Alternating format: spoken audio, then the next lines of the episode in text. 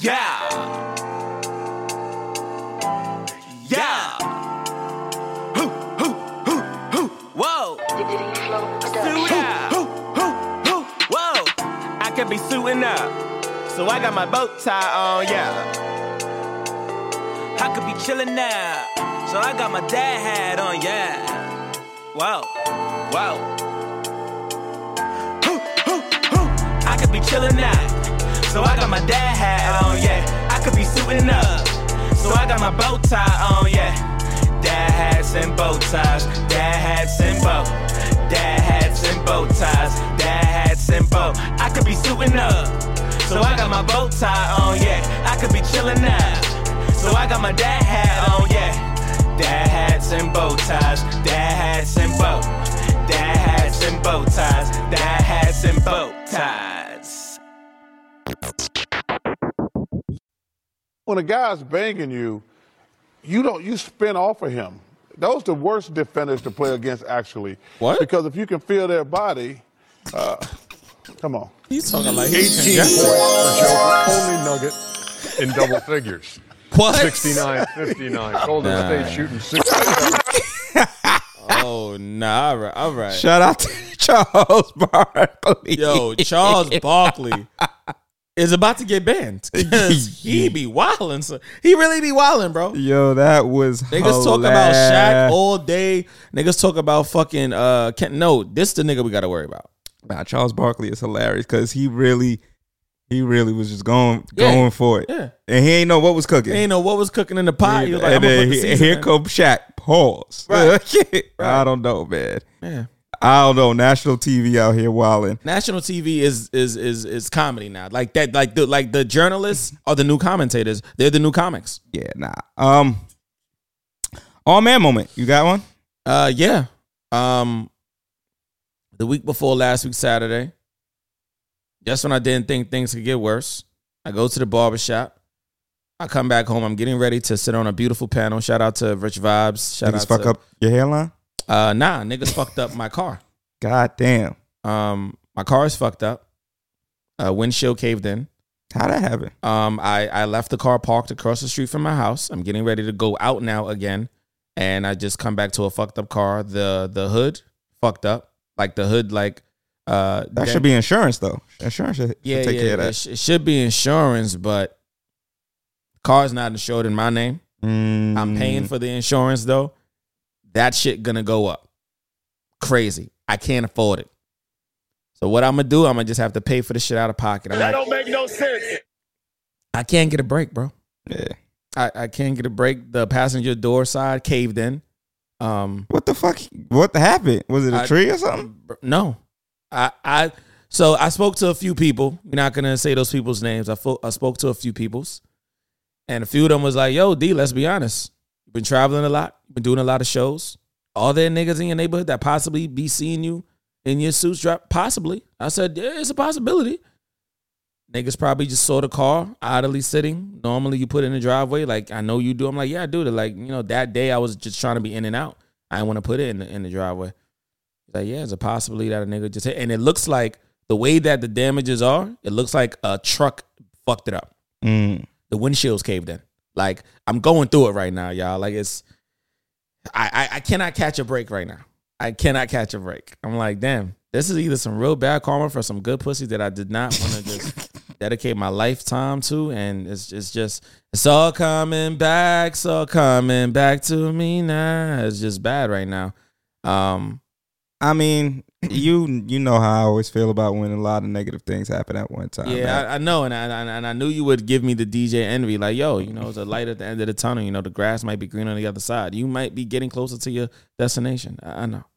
I mean, it's it's typically what ends up happening when a lot of a lo- I mean, that's been proven time and time again. I think even with you, um, yeah, when it does seem like the chips are down. I just hate that my resiliency does this to me like this. Why do you do it like this though? Why do you? Why does it have to be so fucking dramatic sometimes? Like, nigga, I'm still dealing with the car incident from fucking Atlanta.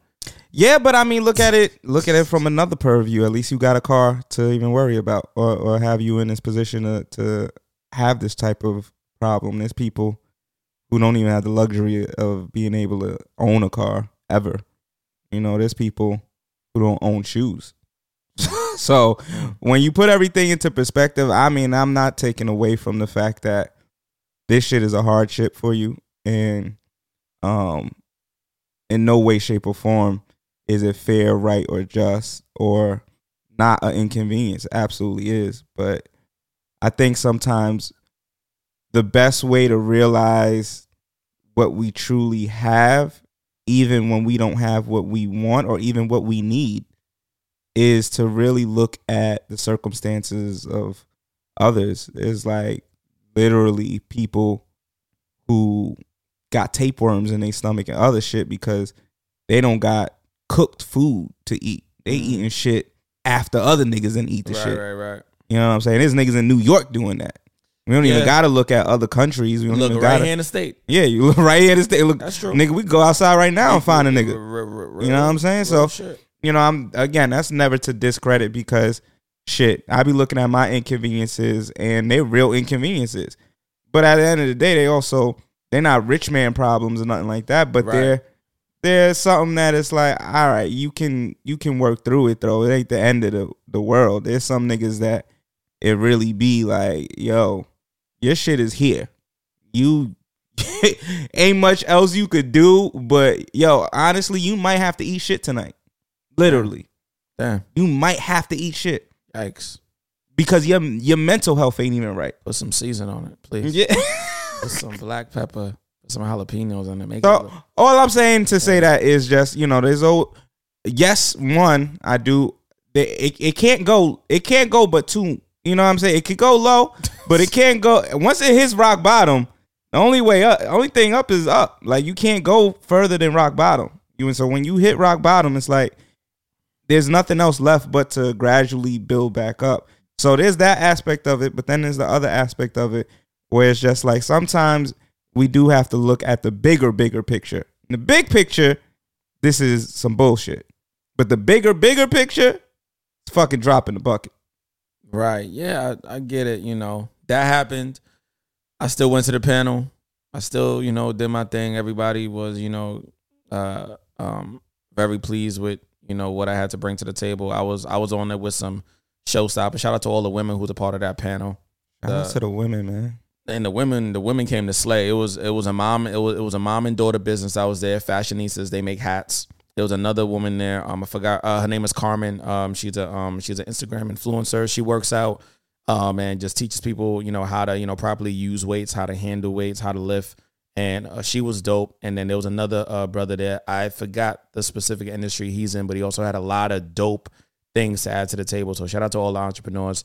Um, a few days after that, I get to work and one of my coworkers tried to indirectly uh i guess get me a write-up um Wait, what? yeah she claims that i didn't apologize to her over the phone that particular day at work i was having a rough monday I i'm really not gonna hate niggas, yeah man. i'm not gonna fully go into you know what was like the the the the the, the iceberg into the fucking titanic for me on monday last week but the coworker basically told my manager hey um he didn't apologize to me on the phone manager asked me what did i say i said I'm sorry that we couldn't get this room X, Y, and Z. However, it's extremely busy.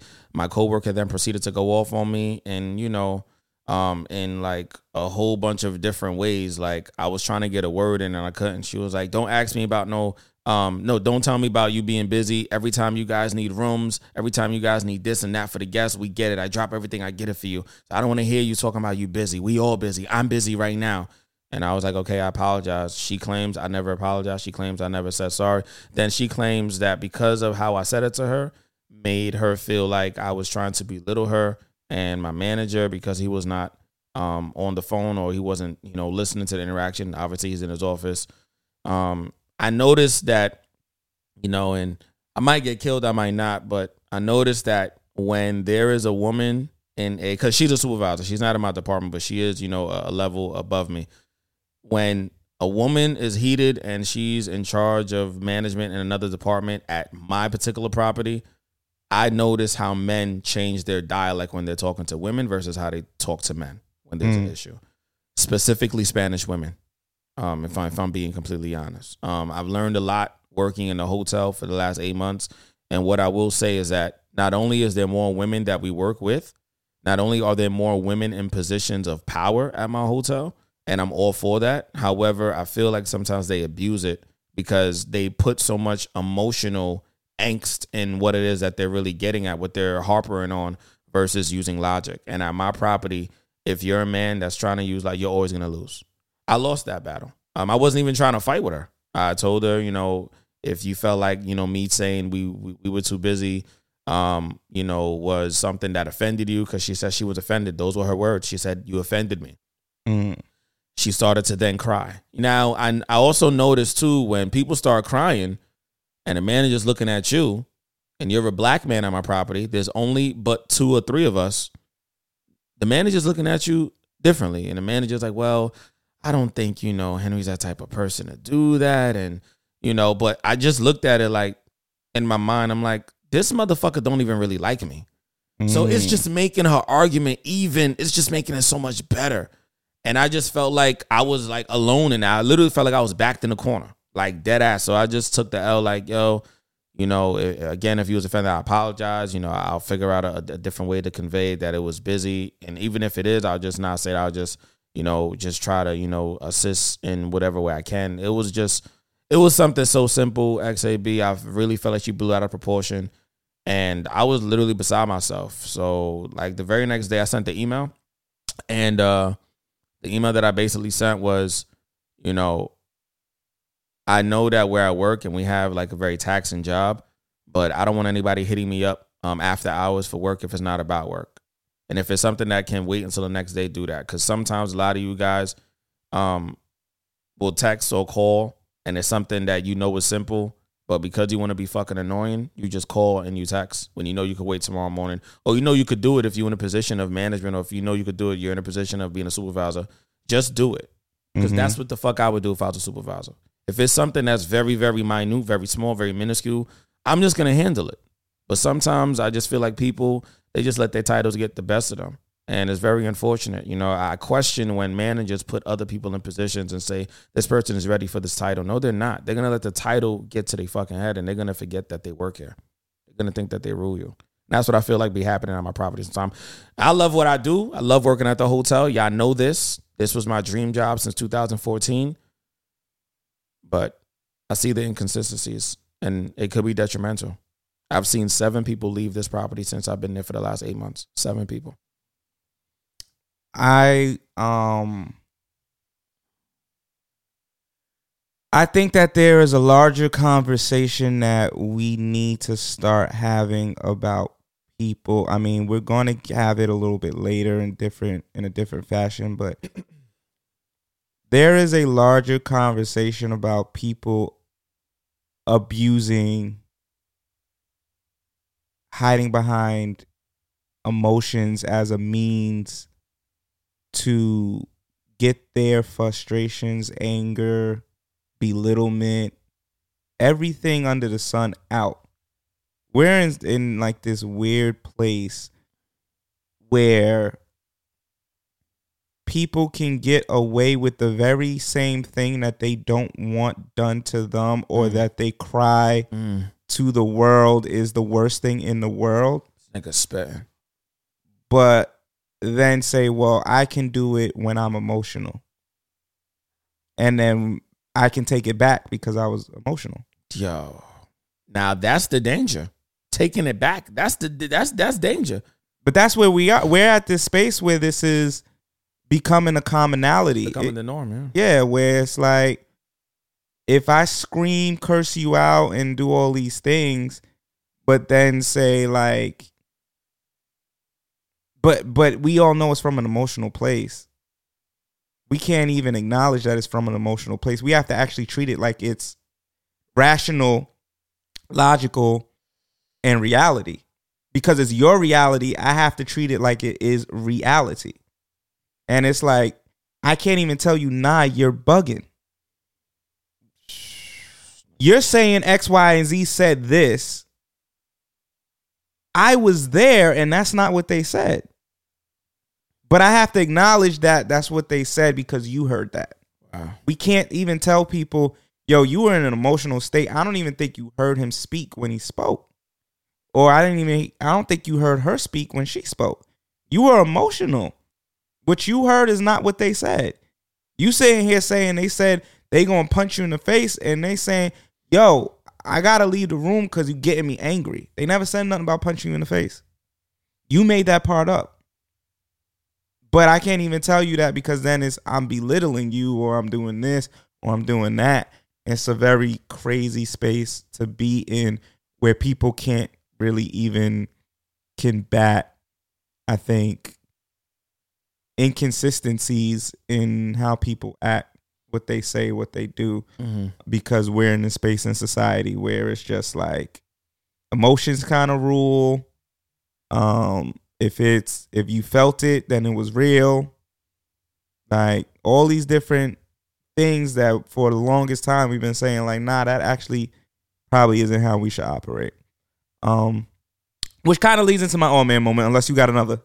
Unless you I'm gonna just leave the other one alone. I told you about the other one offline. We just we just gonna pray for those brothers. got it. Jeez. Um, all man on my end is is pretty much is is is right down that alley. I think it's just very very difficult to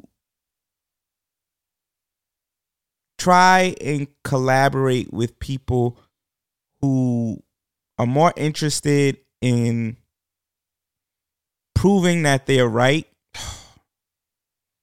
than getting to the solutions of whatever issue or problem may exist. I hate people sometimes, man. I am not interested in who's right or wrong. I'm not. I'm interested in the solution at this point in my life. So it's like, okay, you might have this issue and you might have this issue. And if I have to mediate these issues, cool, not a problem. You're more worried about somehow thinking you're going to convince me that you're innocent, you've done nothing wrong in this scenario, and you're right. I'm here to tell everybody today Come on, nine times out of 10, bring it home. if you're in a scenario, you didn't play the part. Get the dandruff out there. Come on. Now, some sometimes, sometimes you're not intentionally playing a part. You're actually probably trying to get yourself out of the situation. You want you want no smoke. You want nothing to do with whatever this individual is claiming that you're doing. You may have maybe even ten percent, not even no big amount of anything to do with that. But once you're in it, you're in it. It's like quicksand. You didn't mean to walk into the quicksand, but you you in there. So now at this point, you got to figure out like, all right, let me. How do I separate myself from it so this is no longer a problem? How do I get the solution? But the only way that you can get to certain solutions is if everybody is invested, everybody's involved. And unfortunately, what I'm finding is that there are a lot of people out there that are more invested in continuing the issue because I think they find some form of comfort in the issue mm-hmm. as opposed to finding comfort in the resolution. I'm gonna go a step further. Some people think that they're covering themselves by saying there's an issue here because they know they fucking up on other ends of the spectrum and they don't want you to focus on where they fucking up. That really would be what it is. Mm. And niggas think niggas is naive and that niggas can't see that. Nah. I see you fucking up and I see this issue. And we gonna resolve this issue so that we can then talk about you fucking up. How about that? Like that's that's where we at with it. That's what's up. Like that's what's going to happen. So I think that a lot of times people people just uh, hide behind emotion emotions now. They're abusing emotions. They're abusing this idea of being an emotional individual, having times where emotions can supersede logic, which for me should never be the case. Um, It shouldn't. nine times out of ten shouldn't be the case. Um, but we're in this space. This is one of the places in society that I really feared. You, myself, and D Flow have hinted about this for quite some time on this podcast, and we're there. We are full predictors of what the fuck I'm about to say. We've entered a place that we're no longer too transparent. We're no longer too honest. We're no longer too overbearing. We're in a place now where if I say something that sounds made up, as long as I can make it stick hard enough on social media, nigga, that shit is real. Mm. Do you not see how many people are commenting and resharing and boosting my post's ego, my captions ego? We potting today, my nigga. That's it. That's that. we on until the wheels fall off. That's what fuck we doing. I That's think fact. I think people have most people have figured out what they need to do to make sure their story sticks hard enough, even if it's not all the way Yeah, factual talk to him. Talk to them. even if it's not all the way together true. You know, blogs, made up blogs, news, alternative news, all of these publications, all of these journalists, all of these uh, commentators, they've all played a big role because not only do we know the power of media, but when people on like a intellectual level tap into how they can use their emotions and channel that into being weaponized, they will figure out a way to get you so tapped into their feelings that they got you believing a narrative that really and truly is not a narrative that they actually believe. But they're gonna tell it good enough, it's gonna stick. And I promise Damn, you, we if, here. if we continue to get caught up in this vicious mental cycle, this vicious verbal cycle, this vicious emotional cycle, we as a society, we are going to fall on our knees, on our faces to the demise of what could have been real social media. Because this shit right here is, I don't know what's going on anymore, honestly. And if anybody needs some context as to what the good brother is talking about, all of these blogs, social media sites. Sorry, I'm gonna just name some of them: the Shade Room, Baller alert. Neighborhood Talk. You know what I mean? We got to keep it honest, you know what I mean? Some of these sites World Star, you know? purposely frame stories to invoke emotion in the people who Mhm. come across these posts. Pushing the culture. Un- unplugged, On site. on site. we, yo, Come on, on, come on. wild. What do we mean? Let's go even further. Let's go even deeper. You're seeing certain stories, or you're seeing. We were going to talk about it anyway, but we here now. We'll we'll get to the Met Gala. All we're going to say about the Met Gala is the shit is goofy. I don't know what y'all love so much about it. Right. If any of y'all even still love anything Right. about it, but we'll get maybe a little bit more into that later. But let's talk about the Joe Budden narrative Mm. that has been kind of circulating.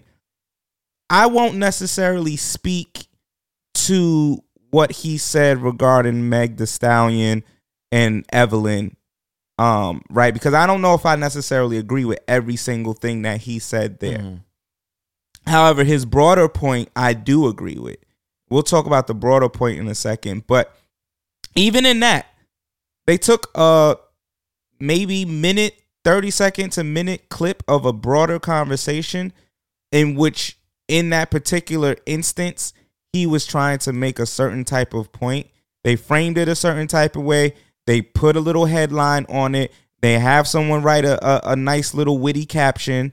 And now y'all think Joe Budden is out here trying to advocate for domestic violence or whatever the case is. When you go and listen to the full episode, any logical thinking person would understand that this was part of a broader conversation. Everything is clickbait. Niggas is not listening, bro. That's like that's like us on the show. Niggas is not listening. Some people, cause we definitely got loyalists, and we definitely appreciate y'all for That's real, for real. But a lot of people might just go by the blurb and just Yeah, they just want we- the take. and then they be like, ah, these niggas and shit. That's why so, every once in a while you have somebody on the Dads and Botas page going in, going crazy, and it's like, did you even listen to the full episode? Right. so shut the fuck up forever before I block you. Stop playing. Right, right. Nobody is even paying your dumbass any Right, attention. idiot.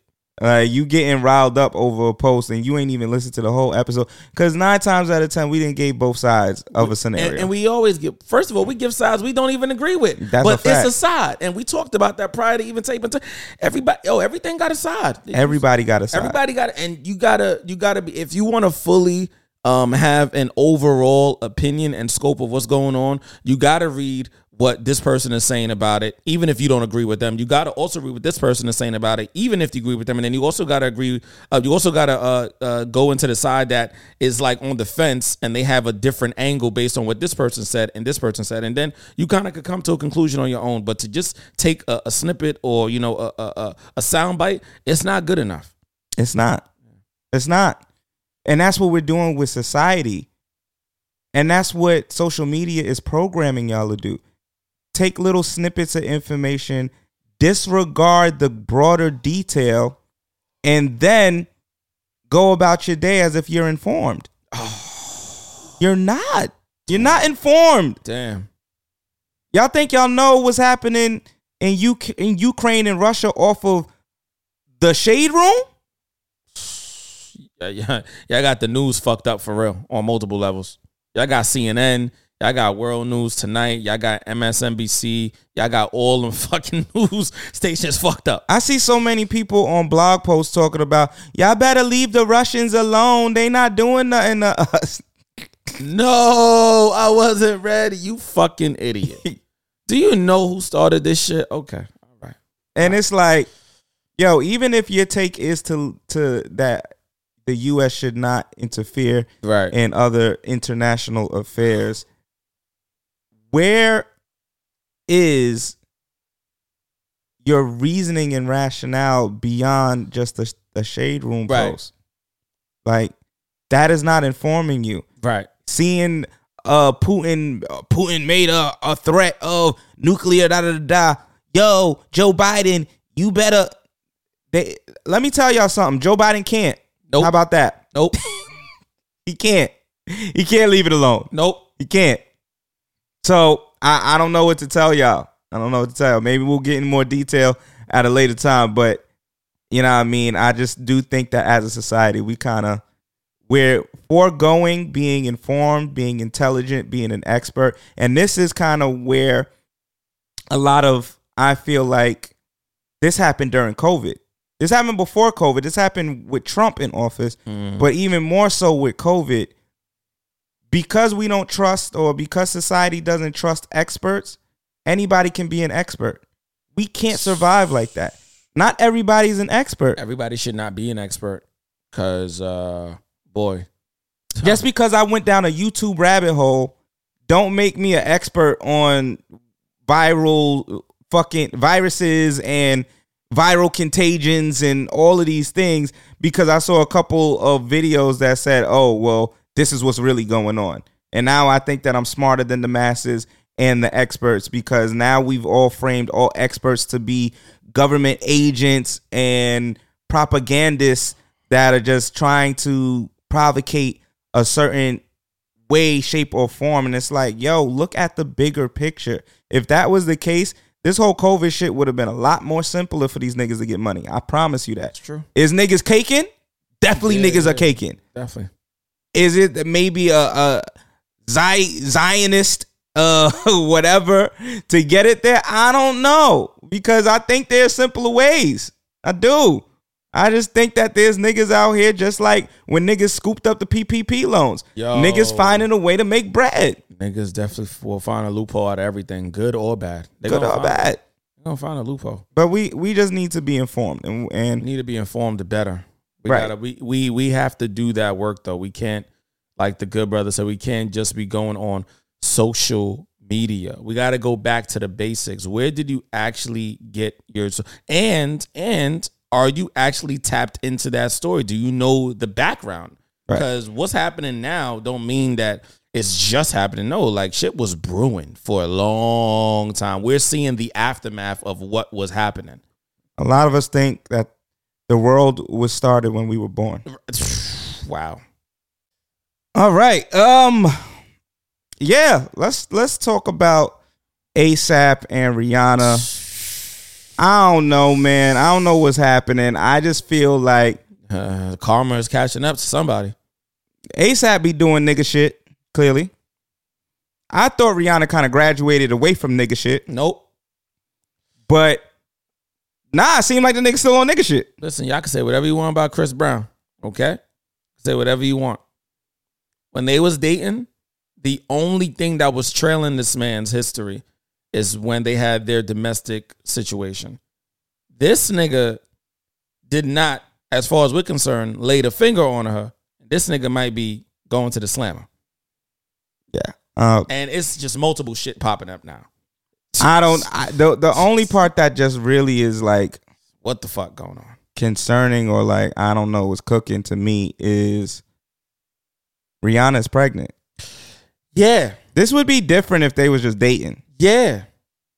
but she's pregnant with his child, Yeah. and he got a whole bunch of nigga shit going on. Now, how much of this did she know prior to? I feel like she knew it all. And she still made that executive decision. All right, g- give me a baby. Nigga, push that missile in my rocket. Let's go. I, I, Push that missile in my rocket. Come on. I don't think the Rihanna deserves this type of nigga shit. Um, and if y'all don't understand, uh, ASAP has a case. Uh, apparently, he shot at or shot one of his friends Right, at the time. right. Um, ASAP mob, right? Somebody in the mob? yeah. Yeah, yeah. I've read it and I said, I could actually believe they was having issues. I could believe he did that. So, I hope he well, apparently they they got video of him Oh, doing it. all right. So, the police got video of him doing it. They raided the crib. Right, so he's going to jail. Um, I don't know where that lands everything. I hope he's not going to jail, but he just he just posted bail the other day. We have to remember this. Rihanna actually, po- I think Rihanna posted the bill.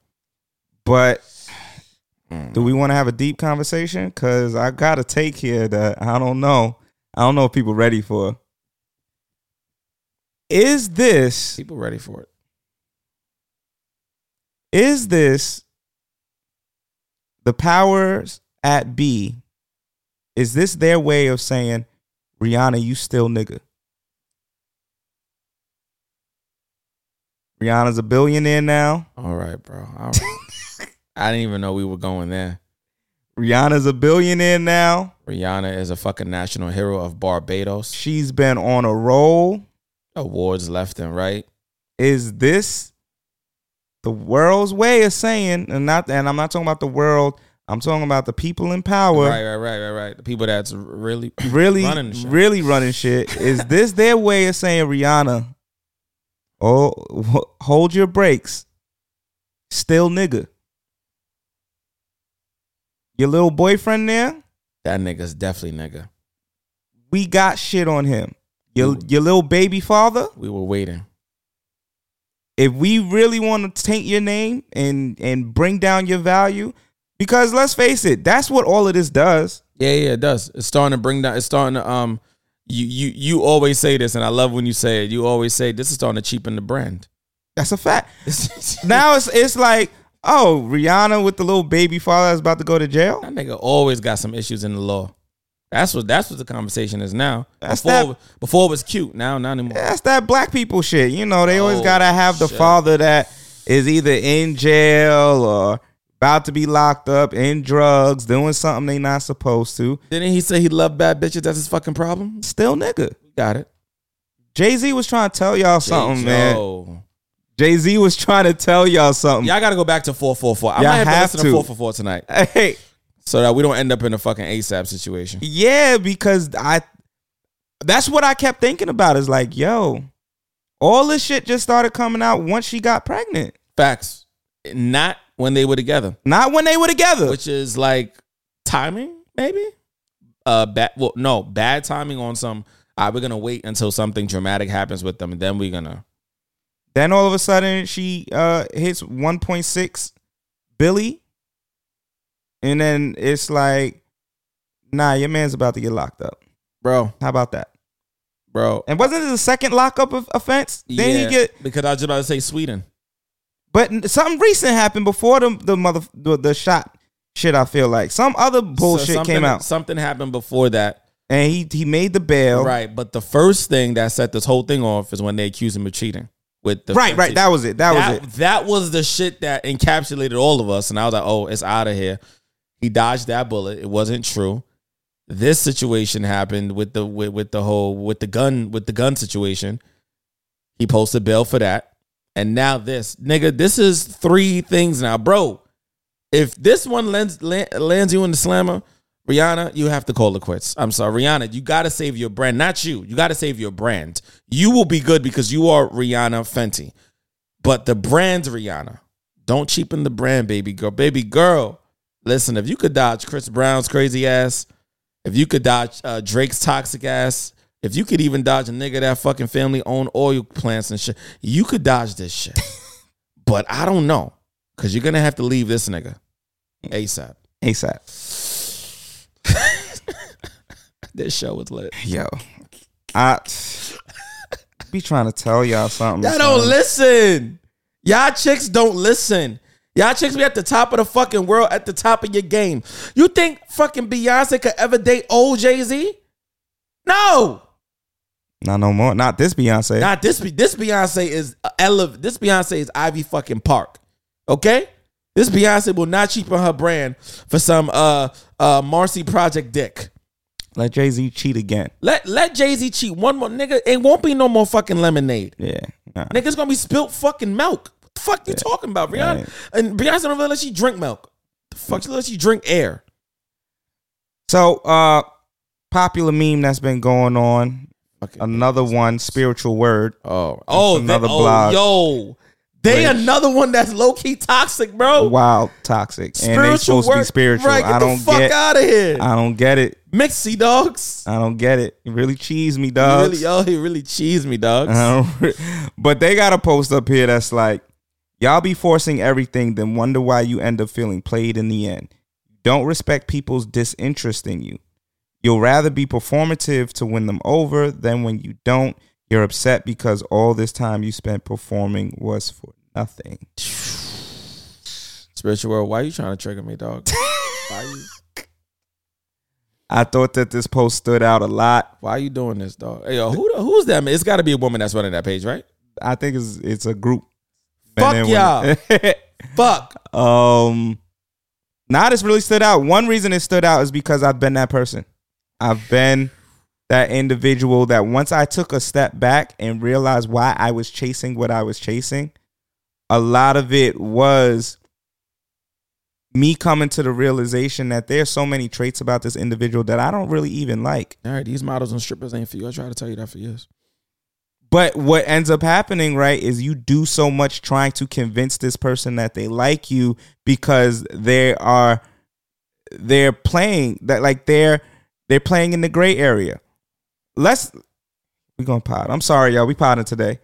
Let's keep it a buck. The people that are worth your time, you're gonna know that off rip. Oh yeah, fact. The energy is gonna be reciprocated in such an amazing way. the the ones that don't really deserve your time are not going to give you the same energy that you're giving them. And once you pick up on that, that's not for you to go harder. That's what of a lot that's what a lot of us do. That's what a lot of us was taught. A lot of She playing hard to get, nigga. dust yourself off and try again. Right. Aaliyah, Jay Z. right? Like we've been Get that taught dirt off your shoulder. Yeah, we've been taught like, yo, I, yo, if she's showing a little disinterest, he's showing a little disinterest.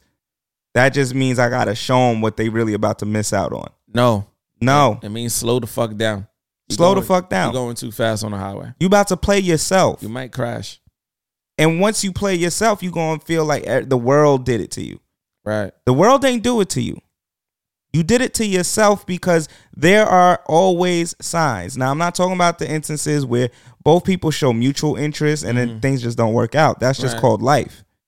Right. But- But, that's the shit that be getting me tight too. Mm. That's the shit that be making me feel like a part of this is a little bullshit because you could be giving somebody the energy, they giving you the energy, and then all of a sudden, one thing is harpered and highlighted on that you may not feel is the is the core focal point of why I even vibe together. Just like I've been learning through conversations we've been having this week, certain areas might work than others. Mhm. And then certain areas may just not work for whatever reason. But I feel like we spend so much time, generally speaking, XAB, we focus so much on the quote unquote negative. Why is the way somebody um, does something um, to express themselves that's not necessarily directly hurting you or um, coming at um, how you may um, want to perceive them. Why is that such you know a, a a bad thing? Shouldn't you be happy if you know you know this is happening or you're seeing this now versus down the road? And then okay, cool, maybe down the road at that point you might feel like, damn, why didn't I see the signs? But I feel like some of us are just we are so caught up in what society says certain things are and meant to be. We are going to actually miss out on good fucking people. We're gonna miss out on good hearted people. We're gonna end up like the the clip that we're gonna talk about later about the young lady who was like, you know, I took the money versus demanded, and then he died. Now you feel bad. Mm. You feel bad after this person's life presence is no longer here. It shouldn't have to get to that point. But I feel like sometimes, well, maybe it does. Like I'll be thinking in my head sometimes, like, what if I just woke up one day and I wasn't here? Who actually like would really care? I know the work that I've done. I know the things that I've put in place. So I know for the most part I'm gonna be remembered. But who would actually really care? You know, there's niggas that will show up to the funeral and be like, I'm glad this nigga's dead. Mm. You know, there's some people that are gonna think back to a time where we were able to have certain conversations, but because of that one fucking little thing, they just wouldn't let the shit go. And a lot of us is not letting shit go. That's another reason why shit is forced too. And I'm, you know, trying to accept that when certain things don't work out, I'm just trying not to be bitter. But I'm, literally finding myself being bitter sometimes because everything be going good, and then all of a sudden it's not. And then and then the people act like all of this is you. All of this is not me. Some of this shit is still you. It took two of us to be in this space. All of this cannot be me. Mm. But then they make you feel a little crazy about um, how you're reacting to it and you know how you're responding to it. And a part of the response and a part of how I'm acting is because of what transpired after this person either said they no longer want to be in that space with you or they feel like they don't have like they don't owe you an explanation. I'm gonna tell you a story, and um, we go from there. I 100% agree and have felt similar sentiments, emotions, whatever you may want to call them, Bitterness. bitterness.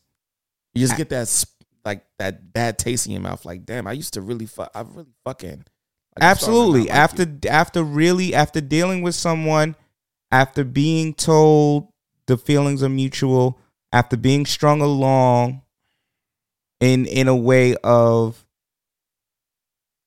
yo, like I wasn't making this up. Like this is literally what we spoke about as a as a unit. Like I sat on the phone, I heard the words, or I read the text messages. I knew we were here. But this goes to the story. So I've literally had people that I've dated tell me maybe we shouldn't date because I wasn't aggressive enough. What does that mean? I'm not talking about aggressive enough in, in terms of pursuit. I'm talking about you don't yoke me up. You don't yell at me. You don't incite quote unquote passion in me. Like you're too calm. And for a long time, I was like, yo, how are you faulting me for being properly raised? oh fuck. But then I had to think, and it was, why am I upset? Why am I bitter? Why am I making myself? Because at the end of the day, although the actions of another can impact us, there is a point where we have to say to ourselves, they are not doing it to us, we are doing it to ourselves. Mm. We are making ourselves unhappy. They already told us the unfavorable news. Now, what we decide and what we choose to do with that news is up to us, right? Like, and for me, for a long period of time, I took the news and I let it break me down. I let it make me question myself, make me be like, yo, like maybe maybe I am too soft. Maybe I need to like start maybe I need to start doing things that I know probably aren't the best ways to be as an adult. Wow. And what I had to understand was, nah, you doing that to yourself, dog. If those type of people can't appreciate, because this was very clear cut for me. In your case, is a little bit more gray, but I'm giving you a clear cut scenario Right. to to drive home this point. If they can't appreciate what I'm giving to them for whatever reason, maybe they still maybe they they past was so toxic that's all they know. So they don't know how to deal with a nigga when they start acting stupid and the niggas like, yo, you gotta chill out. As opposed to, yo, what the fuck is wrong with you? Throwing up against walls and all that shit. And now that's getting them turned on because it's like, ooh, he taking charge. Nah, I could take charge in the bedroom, but I ain't gonna take charge in the middle of the street so that we could both get a case, my nigga. We not doing that. Shit, I'm probably gonna get more time than you. Right. So when it was that clear cut, I had to then it was easier for me to reflect back and say, yo, it ain't you, dogs. One, it's what you doing to yourself because you making it seem like that's the last chance you ever gonna get at some good pussy. and that you know and, and and that right there is what a lot of my friends was trying to remind me of you know. I had a friend tell me straight up you act like that's the last woman that's that that that was made on earth. Mm. and a part of me at the time still in my feelings and i'm just like i hear what you're saying but to constantly always have to go through the talking phase and the going out phase and at this point it's not even about money at this point it really comes down to this bro what the fuck are we doing like what like what are we doing because I'm gonna tell you something, bro. because it's not as clean cut as I think it should be when we are not as direct. So now at, at this stage in the game, we should just really be saying, after this, what do we want? Don't tell Right. me that you're going with the flow. Don't tell me that you just got out of something you don't know. No, if the energy is how the energy is, we need to be operating off of energy. Fuck how I look tonight. Fuck how I smell tonight. Fuck what I said at the t- No, what are you feeling right now? How how is the energy being transmitted across this situation that we have? Because if that energy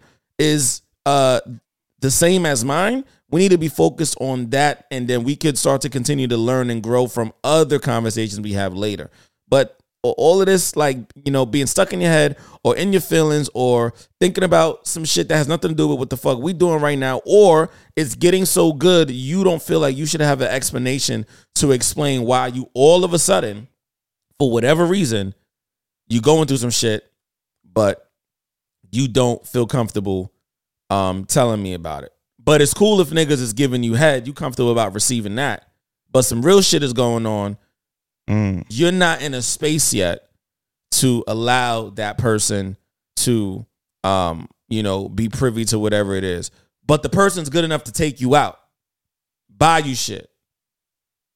But not good enough to really know what what else is like bothering and hindering you. Yet you say you want a transparent person I'm about to fuck your head up, bro. please do because i'm just i'm just so confused bro What if it's not that the person is not good enough? What if it's that the person is too good?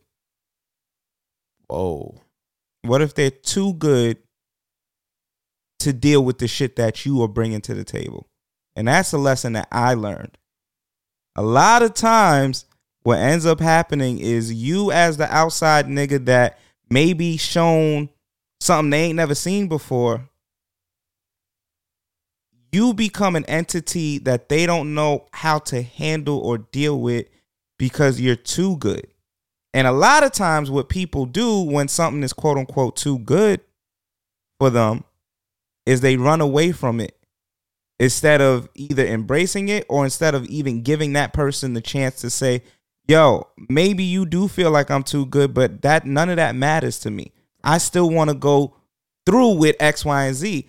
But a lot of times people are afraid of that because it's because you think that I'm perfect right now. Wait till you see the flaws that I know are there. Once you see those flaws, you're gonna run from me. And then when you run from me, I'll never be able to get it back. But if I run from you, and not give you a real reason, maybe in a year or two, if if everything is still the way it was before, you'll still be interested. Maybe we could try again when I think I healed my demons. Maybe in three years we'll bump into each other at another space in life and it'll be able to be perfect like how I have it in my head. There are a lot of reasons why people do that. And that is the lesson that I learned a lot of times. And then luckily, and thank God, I've been able to have conversations with women after being in said scenario where it's like, yo, you fucked that up. You know that, right? Some women take accountability. Yeah, I did fuck it up. It was because.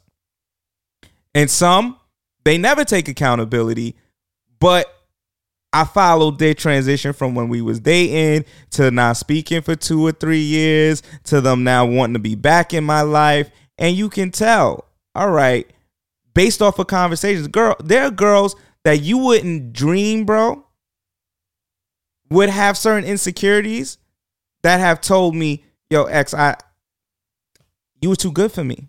Like I didn't I didn't know what to do with that. So I ran. I, I, I couldn't handle it. So like I just faded away. And then on the flip side, there are people that will make you feel like, yo, you're lesser than because of whatever maybe they are going through, whatever mental space. I had a girl that came back into my life and was all excited about it and then started to fall back, but also told me when they originally did the fall back, it was because they was dealing with something health wise. Okay. And because they were dealing with something health wise, they didn't feel like they were the person that I ran into when I first met them. They wanted to be that person again for me. That's what they told me verbatim. Meanwhile, the entire time, I'm sitting here like, yo, Shorty ghosted me and made it made it seem like I did some wild shit and I ain't even do nothing. Like I we literally we went out, we hung out, it was a great night, and they disappeared. What the fuck was that? Come to find out, oh yo, I was dealing with this this issue this entire time, and like I was trying to put on a strong face because I don't want nobody to know about it. So we never know. We drive ourselves crazy, and if we do that, we do ourselves a disservice. At the end of the day, bro, you're feeling is because you did that shit right, my nigga. You love somebody with all of your heart. You left yourself open enough to do that. Niggas ain't doing that in 2020, bro. And that's why we that's why we in this fucking space. That's why niggas can't even get past the first date, the second date, this get to the part where it's like, yo, what are we really doing? Because niggas ain't loving right. Niggas and women, they not nobody loving right, bro. Everybody going in there with preconceived notions. Everybody got their heart closed off. Everybody got, oh, well, I don't know what's gonna happen from this, so I'm gonna go in there half-hearted. But you ain't do that. That's why you feel the way you feel. So there's nothing wrong with that. But at the end of the day, you got to know that you were doing it right. And because you were doing it right, you're going to feel a little bit of pain. But that is not to deter you. That's not to make you feel no type of way. That's not to make you feel like you're lesser than. My nigga, you did the shit right. You went out there, you had an amazing time with a young lady. And unfortunately, for whatever the reason is, we can't drive ourselves crazy over the reason, my nigga, because the reason will surprise you. Whenever you find that out, if you find it out, the reason is to surprise you and you're to be like, dead ass? I was bugging myself out off of this shit? Whether it's something that's real or it's something that's bullshit or something that's fake, you're going to learn that reason and be like, yo, this is what I drove myself crazy for, but I did this shit right. I came into it with my right foot forward. And if it didn't work out, it didn't. But you should be proud of yourself, my nigga, because in this day and age, it's so hard to do that. It's so hard to love somebody and really be like, yo, I put my whole heart in this motherfucking table and it hurt, but I did the shit right. So you should be proud, bro. I get it. It's not that don't mean that it's not going going to stop hurting. That don't mean that like you're not supposed to feel pain. That don't mean none of that. But you should feel proud that you motherfucking did that shit the appropriate way. You tried something. You tried to be your true holistic self. And if that wasn't for that person, then that's what it is, my nigga. But you are loving appropriately and you haven't done that in a while. No. You haven't tried it in a while. No. So to even be able to say like, "Yo, fuck it, I'm gonna try it now," that's amazing, bro. So fuck, fuck the reason, fuck the, you know what I mean, all of that. I, I'm not telling you not to feel nothing because you got to, you got to go through the motions, and the motions are telling you that you did the shit the appropriate way, and that's that's what I take from it, and that's where I think you need to start focusing your energy, bro. Is the fact that you did it right, you did it right.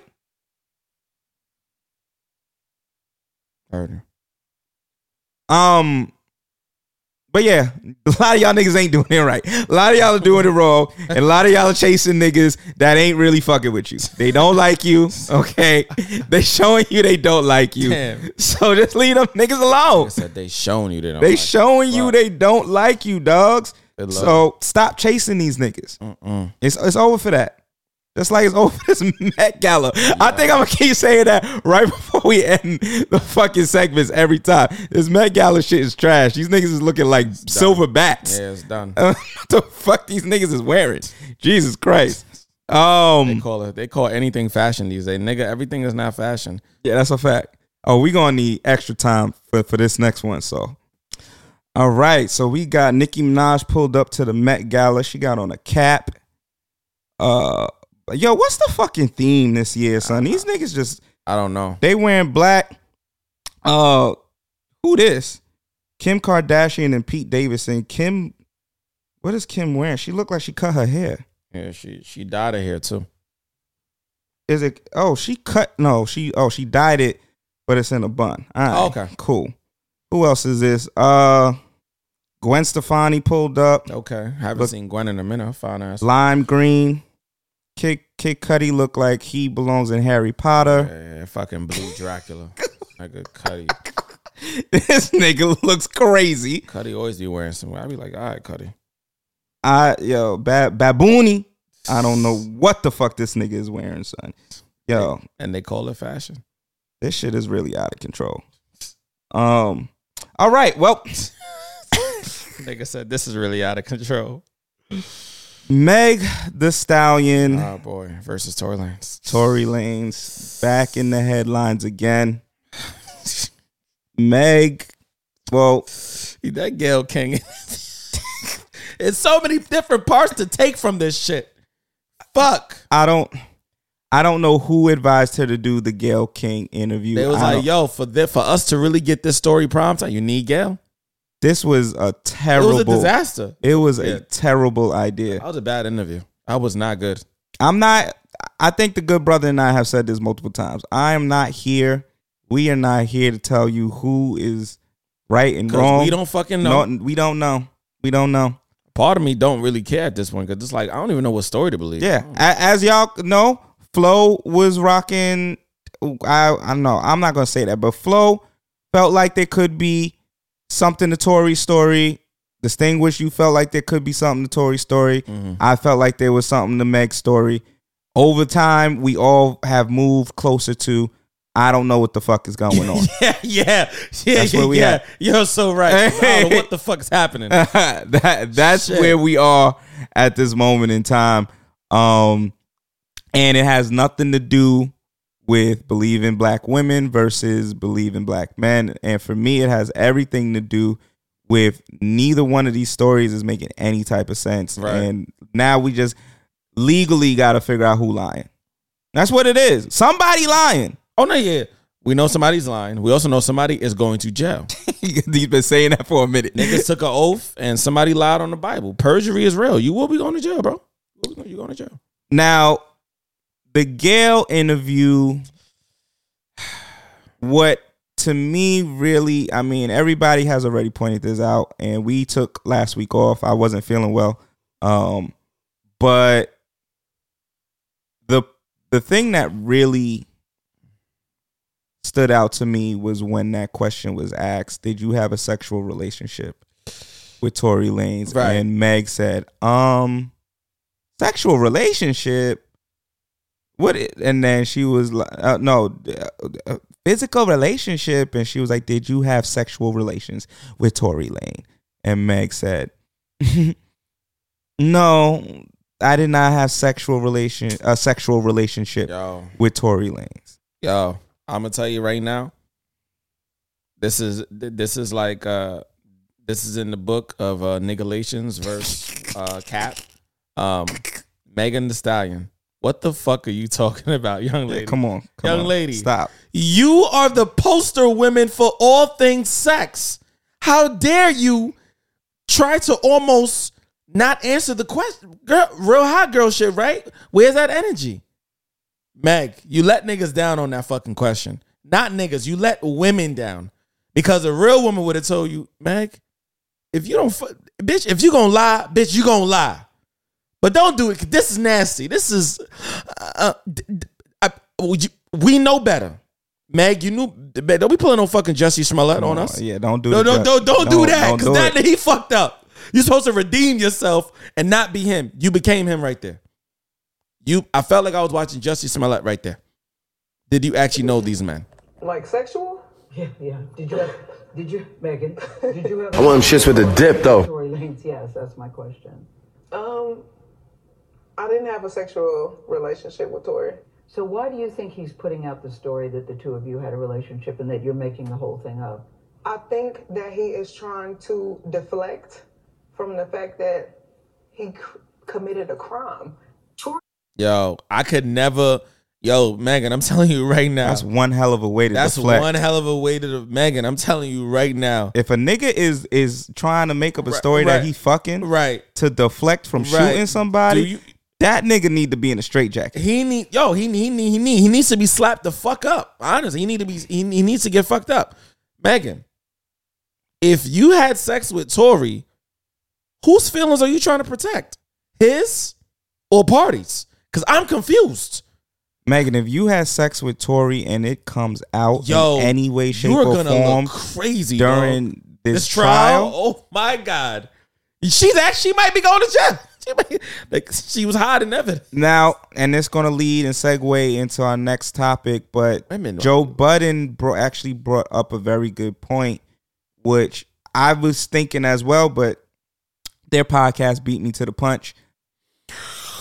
This might be information that is being leaked because it won't be in the trial Oh shit. she might want people to know because there's a text message that says uh, Kelsey um, had texted a bodyguard and was like, "Help, um, Tory shot Meg" or something like that. And so a lot of this is being aired out in the public eye because it probably won't be admissible in court for whatever reason. At this point in time, they probably know a little bit about what is going to be admissible versus what won't. Whatever's And- getting leaked though, they shouldn't be using that shit in court anyway. However, that's bullshit that shit getting leaked though, because it could have been probably used in court. I don't. I don't. Well, so what ends up happening is they do the deposition, and Okay. through the deposition, they kind of like this is going to be admissible. This isn't. Oh, Like, okay. we- so some shit is gonna stick, some shit ain't gonna stick. Right. So those text messages that are now being leaked to the public Might- may have already been excluded as evidence. Oh, okay, this okay. can't be presented at all because As of new evidence. what? Yeah, it's Damn. hearsay. Okay. Technically, that would be hearsay because she's a third party, and they may not be able to. It wasn't like it came directly from Matt. Right, She so- somebody said "Yo, he actually like he did it." Right, and so they can't add add that into the court documents, or or the jury is not supposed to be able to see those type of Man, documents. we, we need to also see when the fuck the text was sent. Supposedly, well, from according to Joe Budden and them, it was sent at seven a.m. The next day. That that morning. So the incident happened that night, Right. Okay. but seven a.m. supposedly is when I don't know. I'm not trying to credit, right. you know, a source that I We don't know. I don't know nothing about that. That's what they said. I allegedly, don't know nothing about allegedly, it was sent at seven the next day. Right, following but the shooting. all I can say is on that capacity of it, like if we're doing the whole like PR, because this is a PR game, I feel like. Says a PR. Somebody's PR is gonna come out on top when this is over. and tell them. Somebody told Meg to go on Gayle King. This will Uh-huh. be a, good a crazy interview, Mm-hmm. as well as this will get your side of the story out there more. She's gonna. It, it won't even be the and another point Joe was making is like you didn't go to a hip hop outlet. You went to like a white outlet. You went to a white outlet because the source indirectly, they probably, they probably didn't even say what I'm about to say. The source said, "Yo, bitch, R. Kelly, Bill Cosby. Ju- ju- bitch, you need to go on Gayle King. Let Gayle amplify your whole shit. Whether whether whether you feel that it's going to or not, bitch, I'm telling you it's gonna amplify. You wanna know why? Because it's Gayle King. It's not just the interview, it's the name. I think it's the it's the name, and I also think it it gets a different audience. That's weaponizing right there. That, I- that's weaponizing the whole narrative. a lot of the hip hop community is now confused because a lot of the hip hop community is like, why you didn't mm, go to Angie Martinez? right? A lot of the hip hop community has been following this story for a long period of time, and now there are a lot of questions. So you might end up on an Angie and be asked that same question about did you fuck Tory Lanez, Answer gonna be different. and niggas on hip hop gonna be like, no, no, expand upon that. So you talking about you never fuck? Why does it seem like you was at that nigga house all through quarantine radio? Yo, Hip hop is gonna ask that question. we all are, nigga. We calling the station. Hip hop is gonna ask the question. And so you go to Gayle, and your audience is now white women, I would say. Predominantly in their um 40s, 50s, possibly, who are watching Gayle. And Gayle they're saying. Oh my God, that poor boy shot that girl. Right, he needs to go to jail, and he needs to go to jail for a long. We don't want to hear his side of the story. No, that poor girl should have never been through that. Uh-huh. And she shouldn't have. Right. If if that hundred percent is what happened, no way, shape, or form Mhm. should this man be able to walk free anywhere. Yo, but That's a fact. if there are hip hop questions, and a lot of people are saying in hip hop that yo dog, there's another side of that, or yo dog, I didn't I didn't seen this, or yo dog, da da da da. There and I feel like there's a reason why Tory keeps skipping and hopping along. There's one or two reasons. Is either he know he's good, or this nigga knows it's his, it's his last days and he trying to get whatever he Right. can before Right. them all fucking close, them doors close. It's it's it's it's it's it's, it's really crazy though because in a heartbeat, Tory would have answered that question. So for Meg to not answer that, which to me is a simple question, it's either yes or no. It's like when the fucking guy forgot the name of the guy. He so Megan did not comparing Megan and R. Kelly because y'all not gonna kill me to fucking today. I'm not gonna kill. These are two different people. It reminds me of when that guy, I forgot his name, black journalist, he asked R. Kelly that question years ago. That clip always gets circulated when he was like, so like, um, Oh yeah. uh, so about how old are we talking? And I'm just like, you gotta be shitting me, dog. Robert, are you serious right now? He said, about how old are we talking? And he said it just like that. And and and, and, He's- I think he said something like, "You date teens, Right. He yeah. He was like, "Well, how old are we talking?" and then he he did one of these where he was like this. So, do you date teens? Well, how old are we talking? Nigga, you gotta lick your lips. Are you remembering what you did? Nigga, you're going to jail. Yeah. Should have been went to jail. It took this fucking long. This nigga Robert. Going to jail at night. Right. And and Megan, I really pray that if this is not true, it still makes you look very crazy because you are one of the most influential women with a voice that do music and you advocate for a lot of women in that space whether it's sexual liberation sexual freedom sexual expression however you want to categorize the music that you do. Because you may not even see your music as sexual. You may see your music as liberation. Maybe that's a take that we need to hear on an angie martinez or, or you know or breakfast club.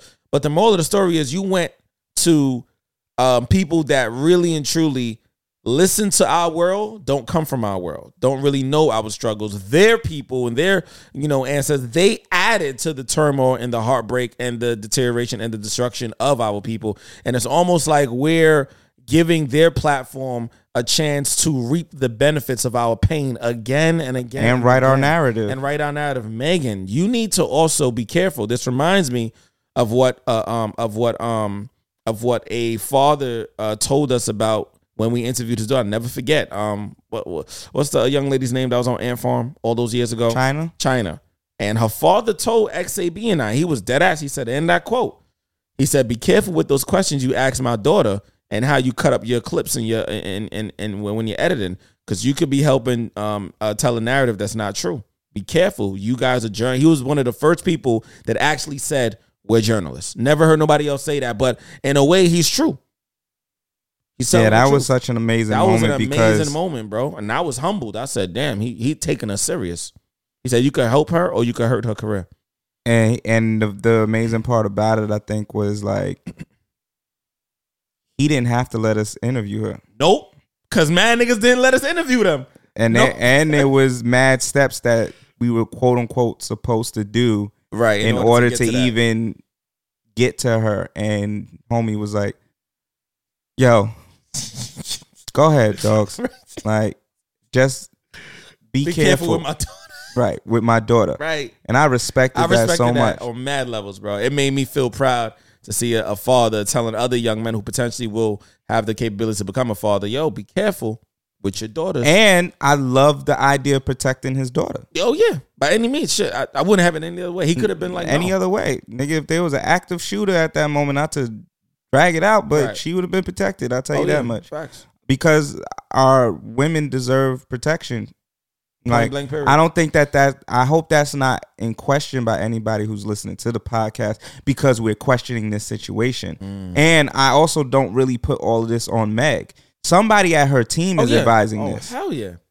It's not just all her. She's an artist. I don't think it's any her. She's oh, sh- oh okay. Well, damn, that's But besides the fact that this happened uh, to her in her recollection of events, yeah.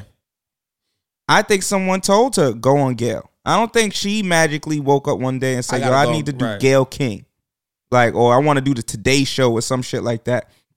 I think her team is like, "Yo, Gayle is a big look. It'll get four hundred million Americans on your side." Big facts. Cause Gayle, the, the, numbers don't lie. That interview had numbers. Yeah, and they made sure to promote it to all the blogs Yes, the night did. before, Uh-huh. and said she was going to be there seven a.m. Uh huh. We always waiting for seven a.m. clean. and then clips started to drop from it from 7 a.m. So it's like, I don't think Megan is the one who chose, like, yeah, let's do that. I think someone from her team came to her and was like, yeah, let's do let's do this. The next move, we don't know what the next move is going to be, but it's probably a bigger move. Oh yeah, it's definitely a bigger move because if what's her name was still fucking doing interviews, that would be the next one. She would have to do fucking 2020. Barbara Walters. She might sit with Oprah. Nick, first of all, if she said with Oprah, it's over. Oprah's getting some shit out of her. Nobody can get out of her. We know this. But this brings us to the point that Joe Budden is now like kind of getting killed for, which I understand if you only listen to the clip, and we spoke Right. about a little bit at the top of the Uh-huh. show. Listen to the full episodes, guys. Come on. But unfortunately, Joe Budden is suffering from right message, wrong messenger. That's what he's suffering from. Name of the episode. Y'all niggas gotta love it. That is actually a fire ass thing to say. Right message, wrong messenger. That double entendre. This this motherfucker XAB. This is the world's most dangerous fucking podcast. That has some bow ties. I'll be trying to I'll be trying to tell niggas, man. But nah, that's that's what he's suffering from. He's suffering from right message, wrong messenger. Wow. Um, because if we gonna keep it real, there is Uh-huh. a conversation to be had about the current state of the court of public opinion, where I can put an allegation out on someone or paint a picture about somebody, and the politically correct thing to do is just believe that person with limited or no additional information. That's where we are right now. We're in this space where it's just like I can make an allegation about X, Y, and Z. Mm-hmm. I can get emotional about it. Mm-hmm. Go on IG because the rules have changed, ladies and gentlemen. In case you didn't realize, Drastically. people are now in tune, like the good brother said earlier, with this idea of if I get emotional, that means you're gonna believe me. Mm-hmm. It don't gotta be right, but I need the attention. So if I can get the attention, then all I gotta do is get emotional. So it's like now we're in this space where if you question that super emotional individual over there, you ask for more context and details that seem as victim shaming. And it's like, how can that be victim shaming? Shaming. Like I just need more context because I understand that there is a a attention economy that's been built. Social media has built this thing called an attention economy that translates to real motherfucking money. That could be a good title too. attention economy. Oh my god. It, it translates to real money though, bro. Yeah, yeah. Niggas is making money off of your sadness, your pain, your agony, all of that. For real, for real. And that probably makes more money than actually telling the real truth. The truth don't get you nowhere. Like, and if we're keeping it a stack, this is not for anybody to get canceled, but if you identify any type of certain way, the court of public opinion is going to believe you way more than if you identify another type of way. And that's across the board. Oh, yeah. Sexuality. Yeah, yeah, yeah. yeah. If you Anyway, yeah. identify as a black woman, Yeah, yeah, yeah. if you identify as a black man, if you identify as a Hispanic woman, Hispanic man, however you decide that you identify, mm-hmm. we'll leave you in a category where if you turn on your camera phone and cry into your your social media, the world is going to believe you way more or care about it rather way more than if you identify as something else. In other words, I'm not black, I'm OJ. Mm. Mm, okay. Now, y'all niggas thought the PPP loans were scams. Unfortunately, the reality is there are people that are just using this current state of public opinion and they're scamming the fuck out of y'all. Right. So, I mean, y'all gotta understand there was just someone, I think, portraying the aunt of the young boy, rest in peace, who was on that ride who passed away. Yo. There was some woman who said that she, was, his the aunt Yeah, yeah. and she spoke to the people beforehand and it came out that she wasn't associated Right. with the Meanwhile, family. She was getting all that fucking GoFundMe money. GoFundMe had to freeze that fucking account. there was another incident more recently with a young woman who posed with a bunch of guns in her prom dress. I saw that. and there was another woman posing as an aunt saying that she got kicked out of school and that she lost her full ride scholarship to TSU and it came out the other day that that wasn't her aunt. Yeah. The attention economy is real and niggas are scamming y'all. Jeez. Jeez. I'm not saying that that's Meg the Stallion. I'm not connecting the two. But Joe Budden, in his conversation, was bringing that to light that people are preying on y'all and y'all emotional intelligence, y'all emotions in general, empathy, all of these things, and they're making a money or they're making a monetary gain off of it. Why do y'all think these gender wars are such hot, hot topics? Like, it's the same topic every fucking week. Facts. How much money can should a nigga make before you want to take him seriously? Every fucking Because week. that's to be triggering every time. You want to fucking know why? Because in 2022 it's hard to make money. that's a motherfucking fact. Money that's to sustain you to get Birkins and Gucci and Louis and Prada. It's hard for niggas to do that in 2022. I gotta worry about trying to move the fuck out and buy you a Birkin bag. I gotta figure out which which one matters more in that predicament. Do I lose you or do I lose my mind spending my fucking paycheck? What the fuck do I do?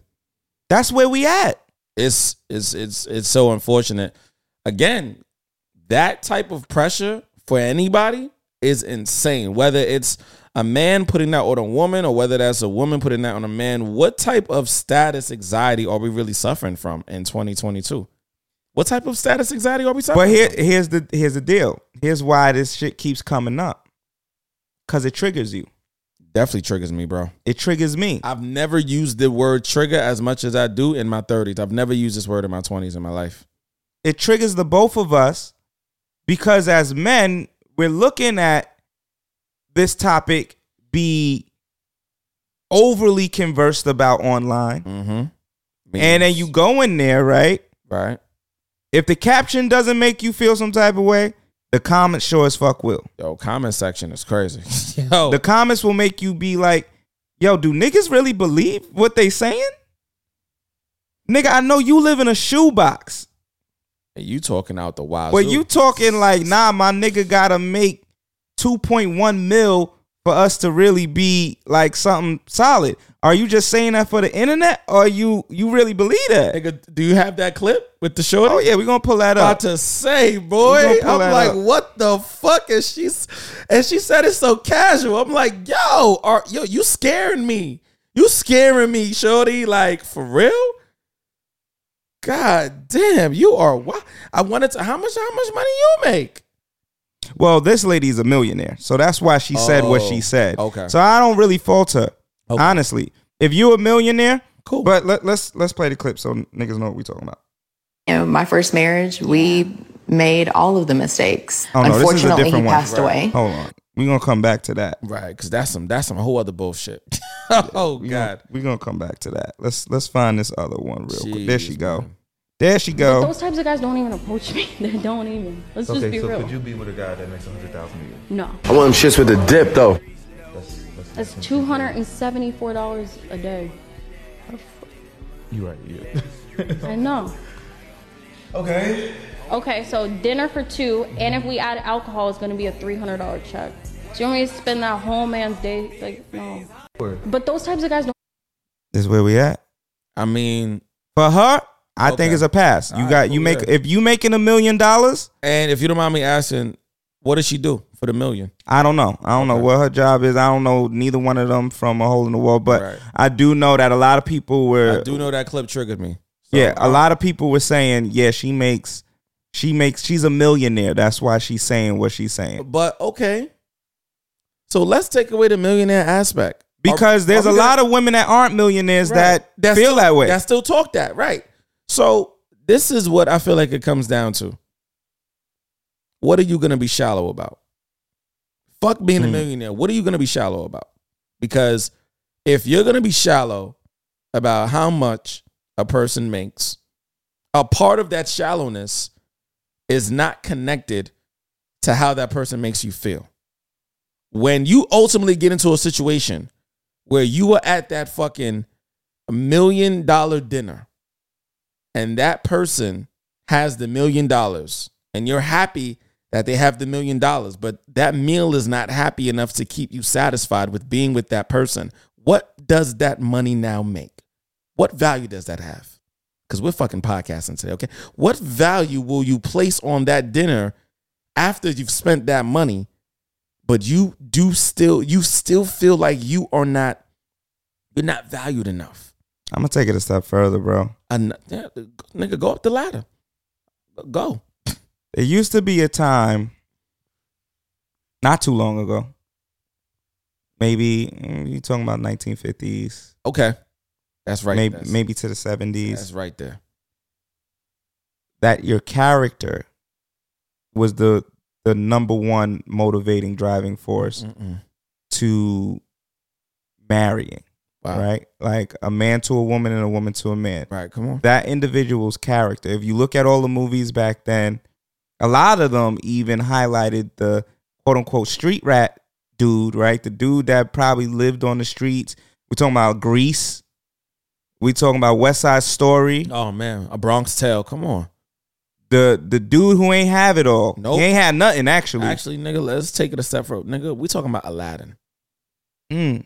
Aladdin ain't have shit. Ain't have a goddamn What? thing. Jasmine had it all. And Jasmine was still unhappy. Still unhappy. And that person having the greatest character in the world. That dude would do anything for maybe not Aladdin. Aladdin started off shaky, but then he got there at some point. Right. Um, but that individual showing off a particular character trait that was worth marrying. Mm. We have steered so far away from that, and maybe there is a happy medium that needs to happen because it is 2022 and it's hard to live. It definitely is hard to live, but it's harder to live knowing that a lot of our mental health has been severely impacted by how much fucking money we make. Is attached to money. We've allowed so much of what a person's salary is. We've allowed so much on what a person's occupation is. We've allowed so much on what this person is actually doing to get money, uh, honest days of living. Because some people don't even look at that, and some some chicks want the drug. That's They where we at though. It, and that's what I'm getting at with the character Yeah, statement. They want that. Niggas don't even that- give a fuck. Right. As long as you making the money. Right. I don't care if that nigga scamming. I don't care if the nigga sticking I got niggas a up. Birkin tonight, bitch. He's a stick up boy. But I got a Birkin. Come on, man. That shit sounds so crazy, but it's real life. It's real life. Y'all chicks will take any nigga. Most of y'all, if that nigga got money, you don't care where he could have robbed five homeless people that same night. It don't matter. How you robbing homeless people? Yo, though? yo, niggas do be robbing homeless, bro. We This live in right. New You- York you City. right, You're right. This city You is so yo. We live in such a crazy ass city. Niggas could dead be laughing in your face, but niggas is deep down inside crying inside. These niggas have nowhere to go. Nigga, a good laugh is a source of home to some niggas. That laugh is making them feel like they're at home when they about to go back into a box. So we praying for everybody that's going through a, a mental health crisis where you feel like money is the end all be of the determining factor. Yes, as a good brother says, I, you know, I've always had a hard time feeling like I'm living in a world where I, as a man, will always be defined by nothing but my paycheck, not even my dick size. My paycheck is what is going to ultimately define me. However, I still feel like I am one of those hopeless romantics. I still want to live in a world where whether I'm making more, whether she's making more, whether we're just making just enough to me, if her and I can see um through all that bullshit, through all that fucking noise, cross that yellow tape and just, you know, uh uh cross our T's and dot our I's, if we are truly into each other, the money that we are making or the money that we're not making, how we feel about each other is gonna supersede all of that. My nigga. One thing that crossed my mind through the whole conversation. Yeah. Damn. Damn. It's gonna be crazy, My man said he about to get crazy real quick one time for the one time. nigga. You can't afford to have a healthy mental health. Wow. You can't afford not to be depressed. Wow. You can't afford not to have anxiety. That's where we are, my nigga. You're paying for that. You have to pay for your mental health Right. by the amount of money you make, right? Like things are so crazy that you have to make a certain amount of money so that you don't feel, you don't fall, you don't trip into a depression, anxiety, Oh, any of these things. scary. And if you don't make that amount of money, nigga, that's just part of your existence now. But my problem with that, bro, because we got to take it a step further. This money that I'm making, what is this really gonna mean It don't mean shit. when I'm 70 and 8? Like, what is it real when I when I'm probably never gonna be in a space, God forbid, I might not be able to even enjoy this money or this or the money that I've made. I might not be physically able to enjoy it. Bro, and I'm not saying it don't mean shit in the sense of like if we become millionaires Yeah. tomorrow, I'm sure it's gonna change a lot of things. Nah, we gonna be wild. I'm nigga, we doing a nigga, we not going back to fuck these niggas. Yeah. I'm getting a replacement though. I wanna I wanna leave on a good note. But what I'm ultimately getting at is this. But when it comes to love and romance, Yeah. What what is the What does it really mean? what does it occupy? Yeah, like, besides, yes, we could go on trips Right, often. yeah. I could take you to the nicest dinner. Yeah, but do you really fucking fuck with me? Like, do you really like me? but do you fuck with me? right? Do you fuck with me? Or do you fuck with the dinner? do you fuck with the experience, the luxury? Like, do you actually like me? Or do you fuck with my paycheck? Right? Do you probably fuck, do you fuck with my paycheck more than you fuck with me? But wait. Is it that the paycheck actually defines who I am? I don't know in 2022. Hey, I don't know either. Because, like we said, right? A nigga could be making a good substantial amount of money, fucking niggas up, shooting, robbing, killing niggas. His girl could know it and not give a fuck. and don't care about none of that. You know what? I'm gonna say a lot of y'all probably got that going on right now. Y'all know a lot of killers. Y'all know a lot of people that's doing unnecessary things, robbing people, shooting folks, Getting money though. getting money though. And as long as you got a nigga that's getting money, it's all good. There's also chicks that are making less than niggas that's making money, but they'll never be with a nigga that ain't got money. Mm. Not even making as much money as this nigga. But you worried about how much money he making? You need to be focused on about your money. That's what you need to be focused on. But a lot of people ain't because the the status quo is if you get a man, he's supposed to take care of you. Bro, you never hear a nigga. I've never heard a nigga say what I'm about to say. This how you know we on some other shit right now. I've never heard a man say what women say. Women always say they need a nigga with money. You never hear a nigga say he need a girl with money. I, I never hear this narrative. I never see these memes. Nah, what you do hear though is a nigga say I need a woman that could cook and clean. Right, right. You do hear that. Right, yeah. You definitely hear that, which uh, we in 2022. Niggas, you got to start pulling your weight. You know what I mean? Yeah, y'all niggas need to know how to microwave a dinner, my Yeah, nigga. I Fuck is mean- we talking about?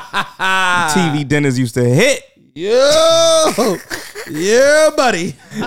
shit. But nah, You better pop that shit in, cut the little slit at the top. Yo, yes. 30 seconds, my nigga, then, then turn it. You guys, that's where y'all be fucking up. Y'all don't be turning the dish around. Y'all be keeping it in the same spot. Uh, it says mad ice on the left side.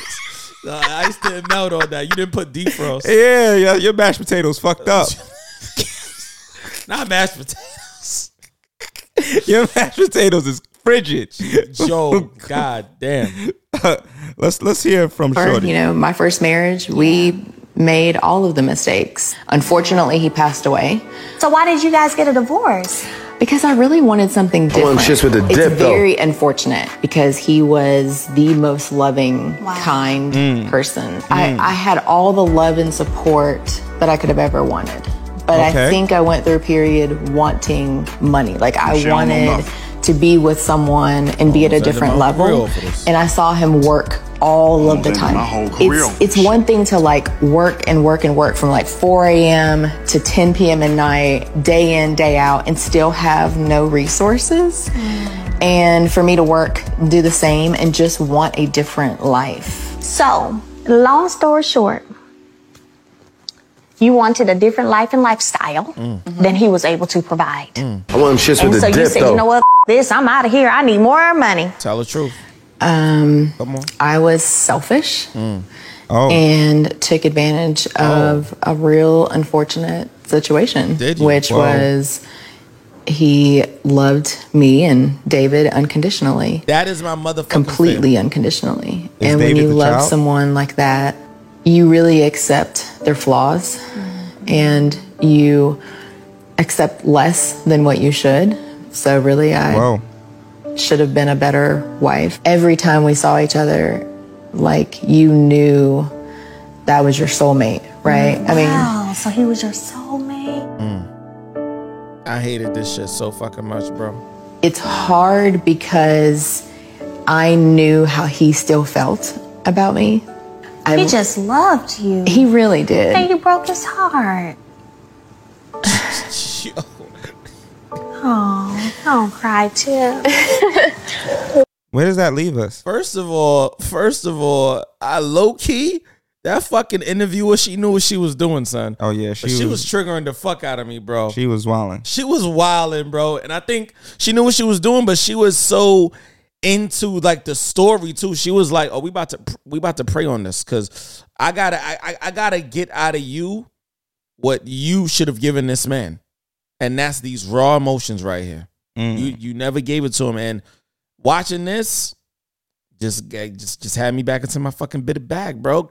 I, I I thought to myself, how many times did I not have it? How many times did I spend it all? And then how many times did I get into a bag and I spent it all and I still didn't feel like I was good enough? How many times did I do that? Mm. I did that shit like a thousand times. I did that shit so much that I realized it's not that I want to make a lot of money. It's that every time I get in a relationship, I feel like whoever I'm with, I have to make a lot of money. It's not that I really want to be a, a millionaire. It, it, it would be nice. However, I feel like every time I get in a relationship by default, because of experiences that I've had with women or women tell me that they grew up in like destitute areas or you know whatever you know their life circumstances were before they met me and they and they came to America and you know they grinding. One of the things that she said is true. I think most of us work very hard and there's no resources that come out of working very hard because we're working so fucking hard just to make it to the next day or to the next week. A lot of us are still living paycheck to paycheck. Right. The average American doesn't have four hundred dollars in their savings account. So there's a lot of shit that's going on. But I do feel like overall, what we were talking about, the majority of this podcast episode, and what this young lady, a lot of us have mistaken love and taken love for granted because we are substituting love with how money is going to make us feel. For money is going to be the ultimate dictator of how we should start to love people, how we Mm. should start to institute the art form of being in love. If we're not making enough money, it is going to change how we love. If we're not hitting a certain salary mark by a certain age it's going to affect the partners we choose. If and when we do reach that and we get to that milestone and we find somebody that actually really loves us, we're not going to know what that looks like because we spent so many years chasing money Mm. because we didn't know what that money would look like until we actually got that money. And the moral of the story is, I think for a lot of men, speaking to the men now, a lot of us are putting our emotional, mental um, state of mind in jeopardy because we are not being honest about the money that we want to make versus the money that we think we should make to keep the people that we like, to talk to the girls that we want to talk to, to be with the women that we want to be with.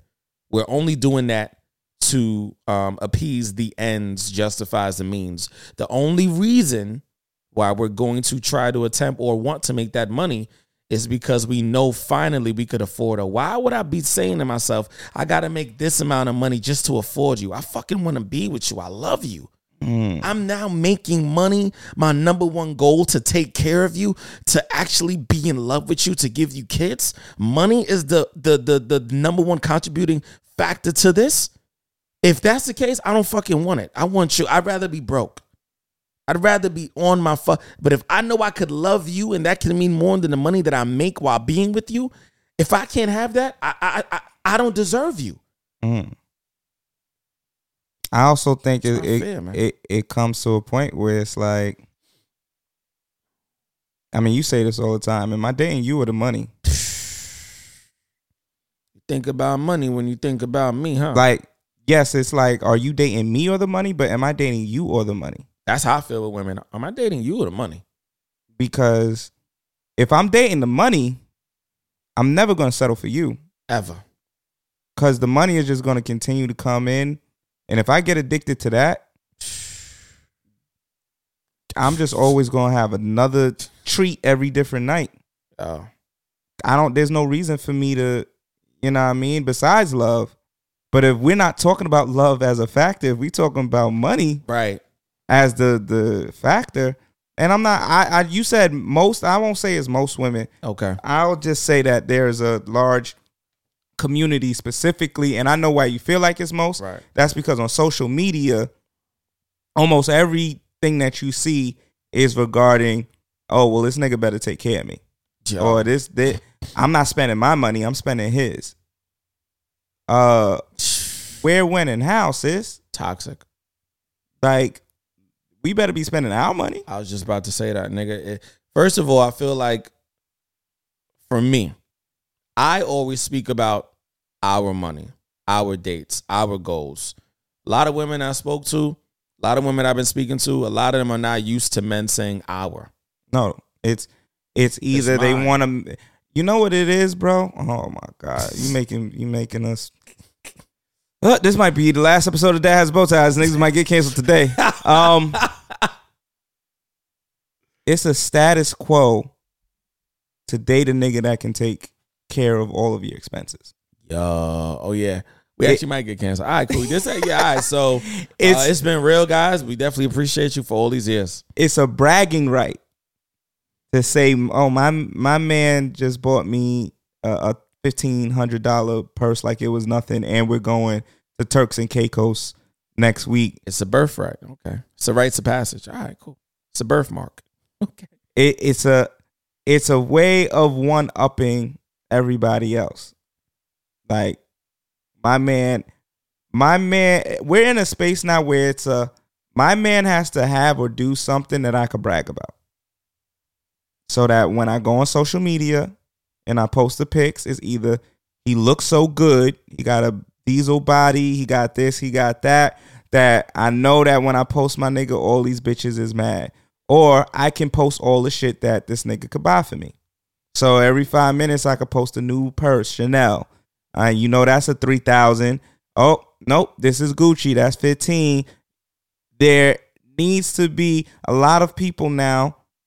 The idea of what content is and love content is look what we're doing. Not so much how much we're in love, but look what we're doing. Look at what I have.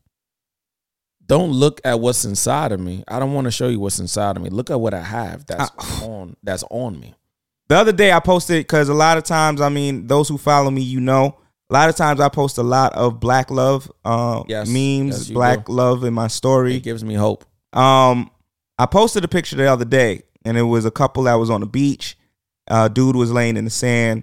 Young lady was laying on his torso. Um, and I was like, damn, I need that. Mm. Friend hit me up and was like, I know that couple personally. She has a disgusting attitude. Oh, She is a nasty person. Oh, And it just shit. made me laugh because I'm like, yo, how many of these couples that we post on a that continuous repost, basis because we see something nice. because they has a, they have a nice moment captured. Do we post in a in the idealistic way of a goal of love, where the people involved really are assholes? She said, "I know that woman personally. She has a disgusting God. She has a disgusting attitude. wow. I, was like, damn. I think the moral of the story with that is we have to learn. Somebody somebody told me this and I agree. You know, I'm starting to come to the realization. Somebody told me the other day, I can only take you in doses. Mm. Your energy is too big for me. Your personality is too strong for me. All of the things you do, you don't have the time for me that I would want you to have. You're doing this, you're doing that, you're always on the go. We fall in love with the idea of really being with somebody, Mm-hmm. Not the person. not the person. We like what we see. We like how it made us feel when we saw it. We create a narrative. We create a narrative in our head on what we think it could be. We already down the line of fucking marriage and babies and kids. You don't even know this motherfucker yet. That's where you at because you like what you see. Then, if you get an opportunity to get what you like, what you saw in the first place, you then realize maybe I bit off more than I could chew. Because deep down inside, let's face it, a lot of y'all have seen a lot of these motherfuckers do shit on social media and they got a lot of things going on. The problem is you're attached to it because you want to also have a lot of things going on. You don't have shit going on.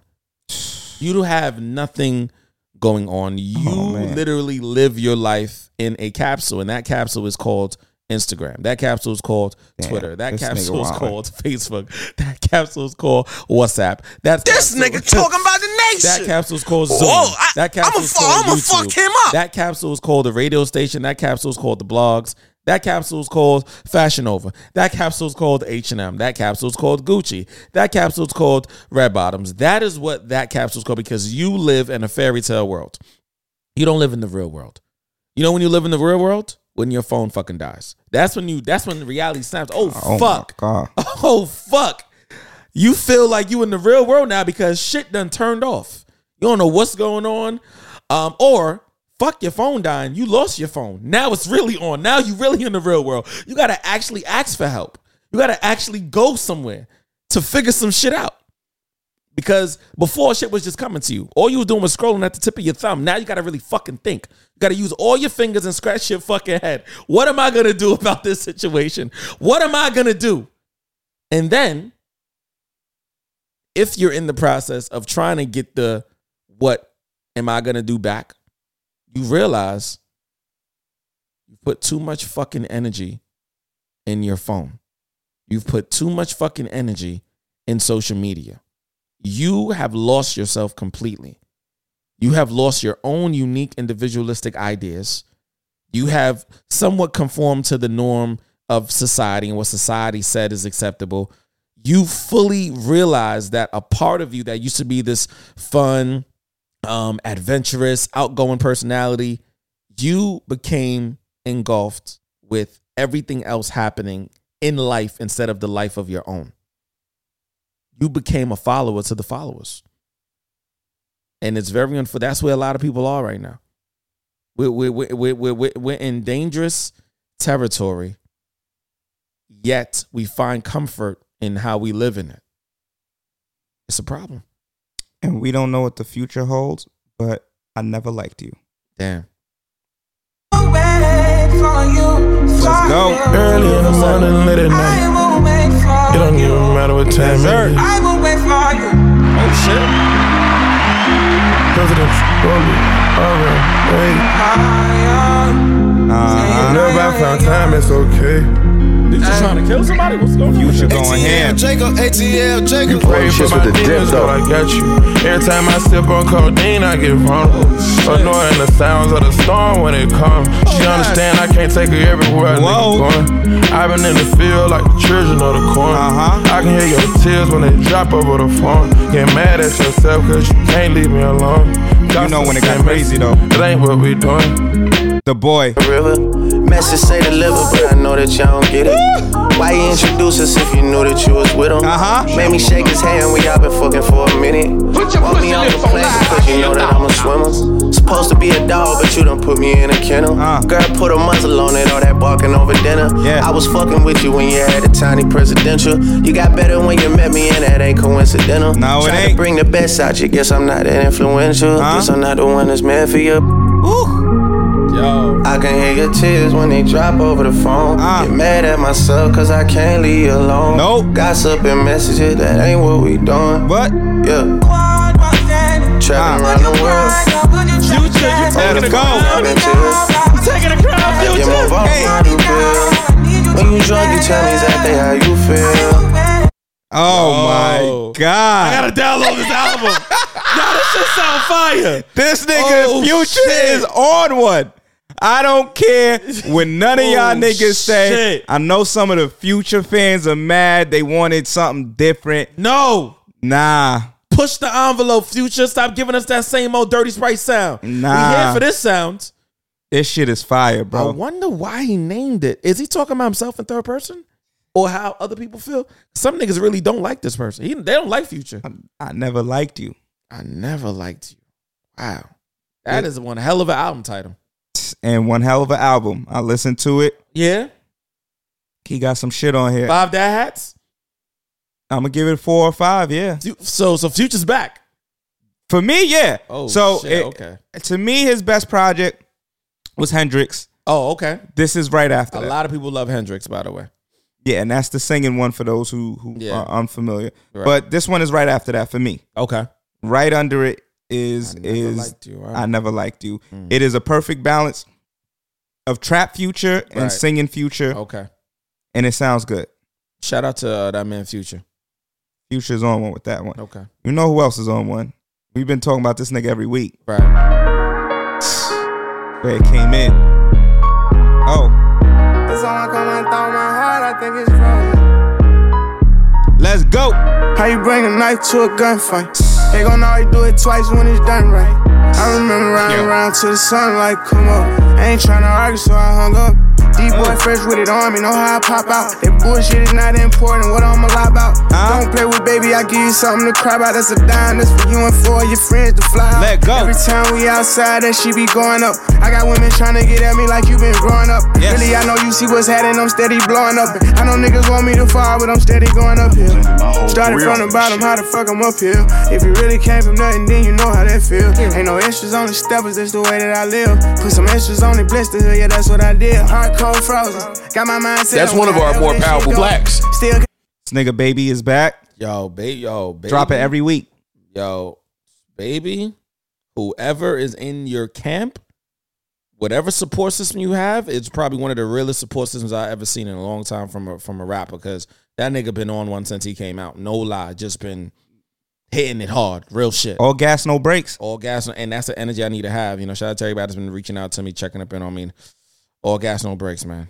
I, I, I have to. I, I, we we we all have to tap back in. Who this? This nigga Giveon drop Oh shit! right at a week after Justine Skye. Toxicity on high. Toxicity on high. Y'all just got to get back together and stop it. This nigga, she said her song is something lie. This nigga said lie again. You already know. Giveon. Niggas is doing titles, title for title. Let's go. Honest to me. I'm sorry. Okay. Justine, I love you. But This shit harder. oh shit! This shit harder. don't want you to say it. Just let me think it. Damn. Only been me. Uh. Yeah, yeah, yeah. Lies so sweet until I believe that I'm making love to somebody to this song. I'm gonna tell you that much.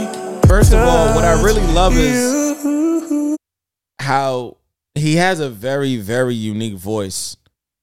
And he finds ways to let his voice shine without feeling like you're listening to the same record. He added a new pocket on this song. Yeah. It's the same sound, Yeah, it's the same sound. but a new pocket. Exactly. So shout out to Giveon for finding different ways to utilize his very unique voice. Cause I can't see him on everybody's record, clearly. I feel like he's gonna have those one offs, like, you know, he got, you know, records with Drake and shit like that. And it's gonna sound good when it sounds good, but not with everybody. Same, you know, way I feel about Capella Gray. It's not gonna hit with everybody. We we we like to sound we gotta find different ways to use what we have. And uh Giveon is finding that. So uh congratulations to the boy. Somebody who who found a way to use what they had and get back on. We've been talking about this young lady for a minute. I think she got one. Let's go, Tink. Yeah. Oh, okay. Featuring 2 Chainz. Can't smell like Bun, I'm a Nina. Uh-huh. Take her to me and I'ma make you Aquafina. What? Met her in Miami and she half Latina. And to me, old school is a motherfucking bean. Woo. Yeah. You been on your grind and the way you shine. I'm falling in love. Swallow my pride, no one alive's I know Tink started off as a rapper, but her singing been alright. Nah, her singing is fire. I love her when she raps. Just wanna put my arms around him. Ooh, life would be purposeless without him. I'ma kiss your neck and I'm at my best when I got you standing right here. Cook you a meal and I washed your clothes just to show you I care. I'ma cater to you. Mm-hmm. You're the man of my dreams. I wanna fulfill all. I your wonder who spoke to oh, Beyonce yeah. about playing this record. Let me cater to you. I admire your hustle. Stay in your double. Tony. I like your skin on the tip. Let's go. Mm. 2 Chainz be bodying fucking He features. do. God damn, this nigga be wildin'. Kehlani dropped the project. Ooh. Let's get it. Kehlani. It's it's a good week for music, y'all. Oh. We trying to tell y'all something. Y'all gotta get back on y'all bullshit. I could blame it on the physical. I could blame it on your lips, your touch, your kiss, you know, real traditional. But your love's too original. You were anything but conventional. Baby, did you That's know one of our more powerful blacks. From the moment we fell in and knew we couldn't fall Uh-huh. back, knew I'd always crawl back. Cause baby, it's the everything for me. Another nigga that dropped. My man Sam Smith back. Oh shit. I wasn't liking his music for a minute, but this one, good for your health. Every day I'm trying not to hate myself. Uh huh. But lately it's not hurting like it did before. I want them shits with a dip though. Maybe I am learning how to love me more. It used to burn. Listen, Okay. they Kinda- trying to make summer crazy. Summer will be crazy, bro. The next nigga that's getting ready to drop, if if you haven't, if you guys haven't seen the tour, Lil Baby, and the one and only Chris fucking Brown. Jack Harlow next week. Yo, it's about to get stupid, dog. Summer, I feel it. May, May is. It always gets crazy at the ending, the last week in April, going into May, because you know when June come, nigga, everybody outside. So this interesting meme popped up. Um, there was a young lady who basically was talking about how she was on a date, and on the date, the dude brought his mother, Oh yeah, I, I saw that. Oh my god. and then the mother, I guess, texted the young lady and was like, "Now you didn't have to be rude and get up from the table and leave the date and not come back." Now, naturally, ladies and gentlemen, I think this is absolutely insane. I think for a first date, you should not be bringing your parent. but, Oh, oh. conjunction. bro, how many times have you went to go pick up a young lady and take on a date and found yourself in the house of said datee's parent Oh yeah, getting grilled. and it felt like you was on a date before you went on a date? Yeah. No, no, no. Except, bro, I, I I remember the first date I went on with a chick years years ago, maybe like like almost three years ago, and the girl was late, and she uh well she she was getting ready, and the mom basically asked me straight up, "What's your plans with my daughter?" Just like that, and I was like, "Well, to be honest, I met her at an event. Um, me and you was actually at that event. Oh, I remember. Yeah, I, I met her at an event, and we just kind of got to talking.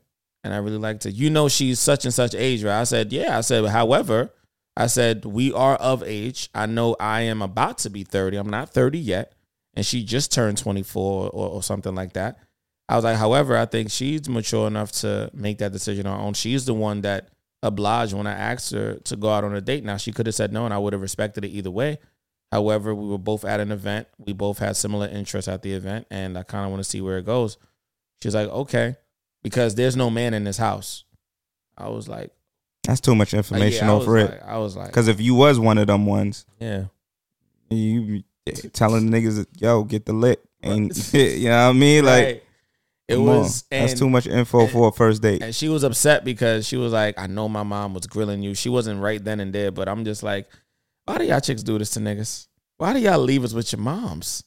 Yeah. Your mom is gonna kill us, dog. Especially if your mom finds out that we older. She was killing me that night. And I was like, damn, I, I can't make I cannot make this Haitian um no, I can't make this Jamaican lady like me. So I'm just gonna um, you know, be cordial and bring the and she was like, Yeah, um, and make sure she's back at a certain time, please. I was like, God damn. Now, I do want to evolve this conversation because I think everybody, for the most part, will agree bringing your mom, dad, uncle, brother, significant uh, other of a parent to a date, First date at that. first date is kind of nuts. Maybe the second or third.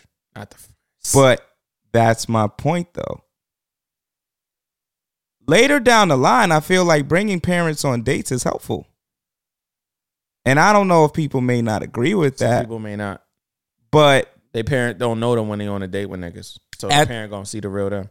at some point, I think parent dates are necessary. You bring your mom and dad, I bring my mom and dad. Oh shit, he going to another level. All right, cool. And let's go on this date and let's see how everybody interacts. Giving me ideas. All right, cool. I like that. Let's see how everybody interact, cause And If- let's and let's do activities too. and let's do something. Yeah, let's do that. Let's Let's go bowling. Let's go bowling. Let's go. You know, ice hockey. I mean, yeah, whatever. You know, what I mean, pool, whatever. Like, let's do it.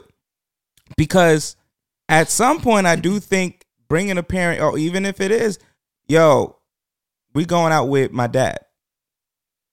Cool. All right, yo, we going out with my mom. Even though on a separate occasion, I think all of that is important. I've been watching The Ultimatum. Yo, I've been watching The Ultimatum too. There are parts of finished yeah. Well, I didn't see the reunion, but I Reunion fin- I, wild. I finished. I finished the overall arc, so I know who's with who, Right. where shit ain't work out. Right. Um, I, I I knew who was gonna break up, and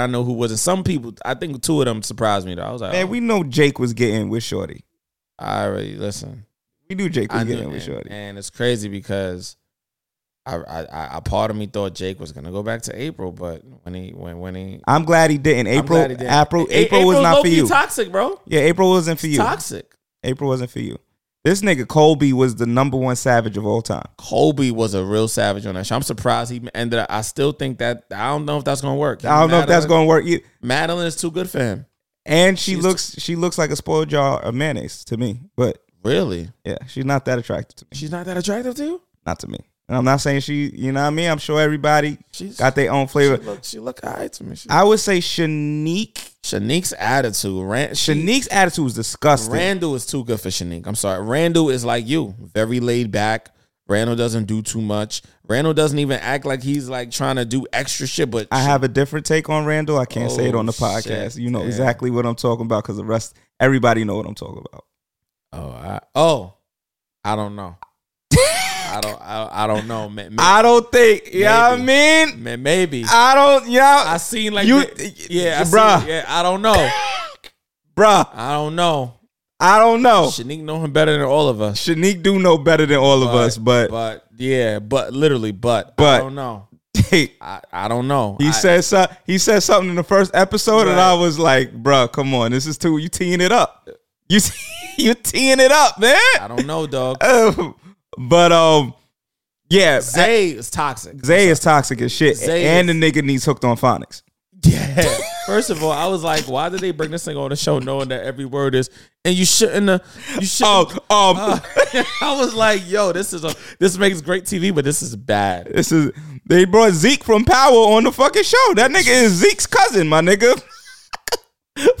fucking Zay, nigga share the same nickname as me. Get this nigga out of here, Yo, dogs. yo, yo, yo, that nigga Zay boy. That nigga was OD toxic. Nigga got to the elevator and, and said, um, uh, just know that I loved you. Right. And And- and like, got- yo, yeah, yo, nigga. man, you're making this mad dramatic. Like, get the fuck The camera person was like, say this one line and then dip off. We gotta make we gotta also make it as first of all, I'm surprised during the reunion. I'm fucking it up for you, but I'm surprised during the reunion. I don't want to hear it, nigga. It was bad. Save it for next week. I'm gonna finish the. I'm gonna, Okay. I'm gonna finish the reunion You this got week. to because there was a part that happened during the actual full episodes that they didn't bring up, and I was like, you know, that nigga could have went to jail, right? On the jail tonight. And they they didn't bring it up. I was like, you know, if I was a woman and I hear the for the words no three, and I feel like I'm saying no more than once, and you still not, something got to give. All I know is Shanique. Uh, Oh, yeah. definitely gave that nigga a hand job. Oh yeah, and that was not discussed. Ever? No, it wasn't brought up. All right. Oh yeah. The She gave him a hand job and gave him some tissue. I don't, I don't want nobody to miss that part. That was like episode three. Go back to it, and then she was beating the nigga off and gave him some tissue afterwards. So What I feel like is on on, the show, this was one of the most like this show to me was more triggering than watching The Bachelor. Oh yeah, it's worse than it's worse because than the Bachelor. first of all, whoever's the producers, I know Nick Lachey and his wife is like you know the host. Whoever actually came up with this show, y'all niggas is on to some shit because I already know the next one is gonna be ten times crazier than this. Oh yeah, And and, I- they gonna have more black people on. They're gonna have I'm sure. and first of all, and they know black people really black people help that show a lot. oh, that's a fact. You know, we helped that show a lot because first of all, Shanique is very toxic. Hundred percent. But- Shanique reminds me of a lot of women that I dated, where it's like she kept going from zero to one hundred real quick. real quick, and I'm just like, bro. First of all, the thing, the number one thing that that show taught me, there are conversations that I'm not having, and I need to start having. there were some interesting conversations being had. What it taught me It taught a lot. Shout out to the ultimatum. was what I'm doing in my dating life is what I should be doing. Oh. Because a lot of these motherfuckers were about to get married and they didn't even have a foundation Nope. of their relationship. They over here want to save relationships because they see other niggas getting married. That's cap. Yep. Because the only ones that I really think um should have walked away and they did walk away was uh Jake and uh Shorty. Um what's her name? Jake and um Rae. Yeah, Jake and Rae. They were the only ones that actually looked like they were They look gonna like- last. yeah. Colby looked like Sus, sus. he wasn't ready because he was out there in the clubs dealing with other chicks. Right. While on the three week whatever, when Right. you were supposed to just be having a marriage experience with someone else. Granted, the person you wanted to have it with, her homie went and yoked her up and was like, "Nah, we out of here." But you didn't really do that. And then you kissed Rachel the last. I mean, you kissed April the last night. Right. So I'm like, you wasn't really ready for that. You just, I guess, you don't want her to be with anybody else. He was real tight when he heard Randall had a piece of her heart. Mm-hmm. So I don't know. I was confused about all of the people that bought people on the show, and you was getting in your feelings, and then and and, and then and, and then saying shit like it's natural. It's actually not because y'all should not even have been here. If you if you know you're a real jealous person and you giving this person an ultimatum, there's a chance that nigga could slip Yeah, and they out of here. and they out of here. That's it. You cannot be upset about that. Yeah, what you talking about? There was a chance that I really thought Randall was gonna fuck and and and and listen, Mad- she was Madlyn was all over that nigga Randall. Oh yeah, she was fiending. She was fiending. She was fiending more than he was fiending. She definitely wanted it. She and she said, "I'm highly sexual." Right. And I felt like if he wanted to, which he looks like he's one of the good guys, he could have fucked her whole world. If you Mhm. had, first of all, if a Good lot, guy. if a lot of people, Right. if a lot of people, I'm done. If a lot of people would have had sex on that show, a lot of people would not be in relationships right now. I feel like Zay and and Shanique definitely fucked. And she did not say that. I'm like I'm like hundred percent sure she fucked. did not say that. and I think they, I think they fucked more than once. That's a fact. because she had a lot of sexual energy that was being suppressed. Because I feel like in their mind too, they also had to say to themselves, "Yo, we are on a TV show." I think Jake and Rae fucked. Oh, nigga, they did. Yo, I'm sure. Rae, Rachel, I think yeah. Rae. Oh my, Rae was Rae was nice. damn, she was a baddie. Shanique was the best dressed. Rae, I don't know what the fuck they had her in the entire entire Shanique, time. Shanique was the best dressed. April was was somewhat cute, but April definitely reminded me of Toxic. an annoying, Yeah. toxic girl. She was toxic, bro. Yeah, you doing too much. But I could tell that sex was oh, wild. Yeah, I I- feel like Jake had way, way more crazy sex with her than he did with Rae. For, for sure. For sure. For sure. Yeah, yeah. sure. Yeah, yeah. Yeah. Uh, go go check out the ultimatum if out you have it. Ultimatum, y'all. Yeah, we ruined a lot yeah, of it. we if, were- yeah, sorry, we you know we we you know when you know when when you look at a show and you get fully invested in the characters, you know you get fully invested in the characters. but uh, full breakdown next week because we're gonna we're gonna do the reunion and all that. Yeah. we're gonna break that down. Yeah. Um, Babooni is a new superhero for Marvel. Congratulations to Babooni. Uh, give him a round of a motherfucking applause. Shout Uh, out to uh, Bad Bunny. Okay. Yeah, Bab- Babooni. Damn, I'm missing this shit two times. Babooni.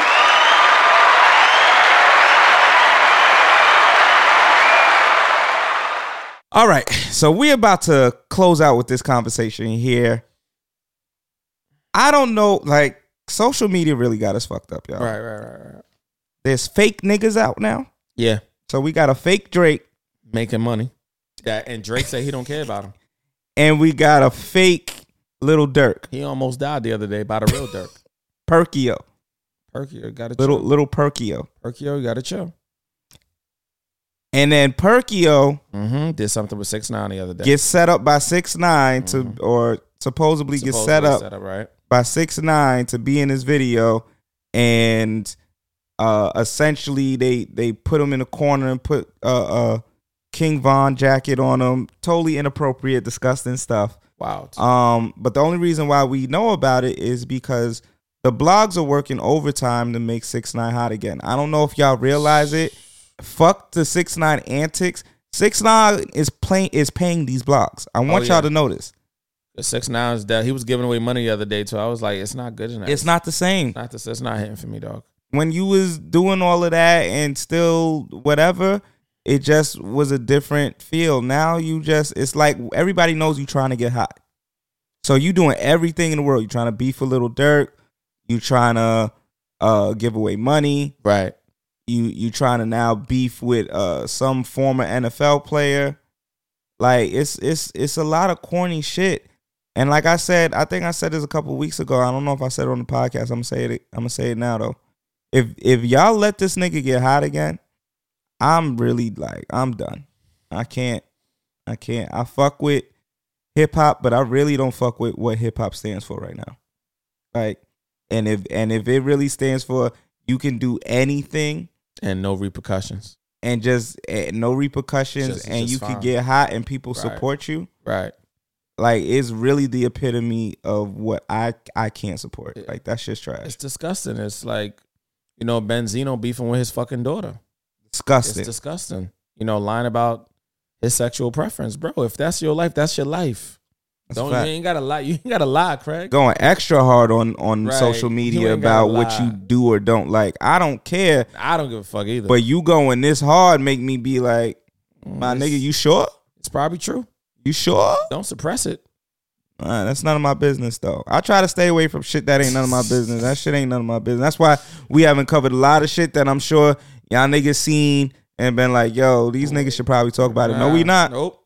Nah, I'm cool. Nigga, when we do that, we're gonna have the experts from those worlds, from those realms. that's a fact. I'm- I'm- I'm we're not, cool. We're not gonna get killed for some shit. Yeah, I'm. I'm cool. I'd rather ask the questions to the people that fuck with us that can have those conversations and answers with us. Other than that, I'm cool. I ain't I'm not dealing with none of that. Right. You got a tough knot, broski? Um, I wanted to write it down, but I also wanted it to come out like natural, so I'm gonna just try to piece it together. Basically, um, we spend a lot of time giving people our heart. Mm. However, those people don't have the power to acknowledge that we have a heart that we just gave them and they are not reminded that they too also have a heart. They just feel like they have something beating in their chest. It's not the same as us giving a heart. It's like, okay. I don't know if I'm like in a space where I want to give my heart. I think I want to keep it, Mm-hmm. acknowledge who I'm liking or talking to, but give it. I, I feel like give is like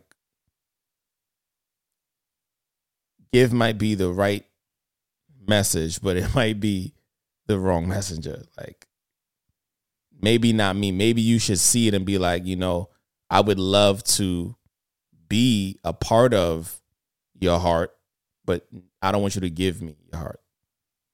I don't know if that makes any sense. It, make, it makes sense. I think I think giving your heart is a privilege and a luxury for those who are able to be in a space where you would like to do that with them. Unfortunately, we live in a space and time and maybe fortunate maybe again, I think sometimes it's about us changing our narrative. Maybe it's not unfortunately, maybe it's fortunately we live in a, a, a space and time where not everybody's able to accept, receive, or handle that. And why I say fortunately is because that is an ultimate prize to give somebody. Giving somebody your heart is love on a level that maybe not everybody should be able to accept, receive, and handle. Right? It's like Excalibur. Not everybody could pull that sword out of the rock, but the ones that can are worthy of doing so and are able to do great things with that. Same thing with Thor's hammer, right? Not everybody is able to pick it up, but the ones that are are worthy. And I think sometimes we have to think of our hearts the same way. Not everybody's capable of capturing our heart, but the ones that are are like truly worthy of it. And the ones that aren't, they just weren't meant to be here. And the pain will always exist. It's always gonna come. It's gonna be a part of the journey. But in that being the case, we become better. And I truly believe that I do understand that we get scarred. And when you got scars over your heart, it's hard to penetrate it again. But once you let all of that heal and you're ready to try it again, we become better because we learn so much from being hurt. We learn more from being hurt than we learn from not being hurt. Right? If you touch a stove, you learn instantly not to touch that stove ever again when it's hot. Mm-hmm. When you're just told like don't touch the, the stove, sometimes you got niggas that is curious like, uh, one day I might just touch the stove just to see what the fuck uh everybody was talking about, right? Like you you you don't get hurt, so you don't learn instantly that that is just something you probably will not do or want to do. You're gonna burn yourself, your skin gonna be peeling off, all that shit. Like you don't want to do that. You might sit there and just say to yourself, "I keep being told and I'm, I don't want to do it, but I don't know." So you just learn a lot quicker when you're hurt, and sometimes that exponential growth allows you to get to the point where you 100% know what you want. You 100% know who you are. And you know 100% know what you will and will not stand for. Mm. In my experience, that's what I feel like happened with me. I was burned so many times. You've been there for a large portion of them. And it made me be like, I won't forget that last time I felt burnt. I felt like I finally found a young lady that checked all the boxes. Oh yeah, I was sick. Still Sweetheart, sick. Still sick about that. beautiful, amazing, intelligent, silly, liked all my interests. Like I was like, yo, she checks off everything. Like this is a great situation. And granted, where I needed to take accountability was I don't think I pulled the trigger as fast as I probably should have or needed to in terms of saying, let's make this exclusive. Let's make this something serious. Let's make this a situation where it's leading towards something more than uh just we're dating, right? Like that's the onus that I needed to take and that I should take. But on the flip side of it, when that hurt happened, when it became a realization that this wasn't going to work out, I was able to reevaluate so many aspects of me where I said, yo, this keeps happening, but why does it keep happening? Wait a minute, why didn't you pull the trigger quicker? What about you is stopping you from pulling the triggers with with certain people that you know are really good catches or you know is a really good situation? Like, what is stopping you from saying, yo, I want to move forward? On one end of it, you can always hold on to, yo, I these people have these certain aspects that are shaky and uh they suspect. I don't know if I really want to deal with them because they haven't proven on on this level. 100% great. But do you even really know what you like? Or are you just letting what you like fall into your lap? And it's like you're hoping that this is going to equal up and add up. And I had to really come to the conclusion of like, yo, I don't even know what the foundation of what I really like is. I'm liking a whole bunch of different jack of the box type chicks. Damn. And it isn't adding up in certain instances.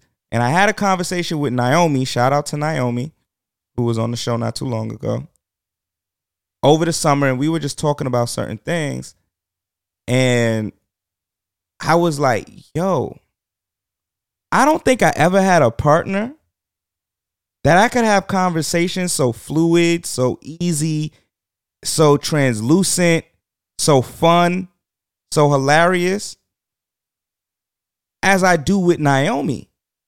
And I'm like, now granted, Naomi is is in her her own situation. I'm not saying that I was like, yo, Naomi is the I'm not saying that. She I wasn't saying Naomi's the one.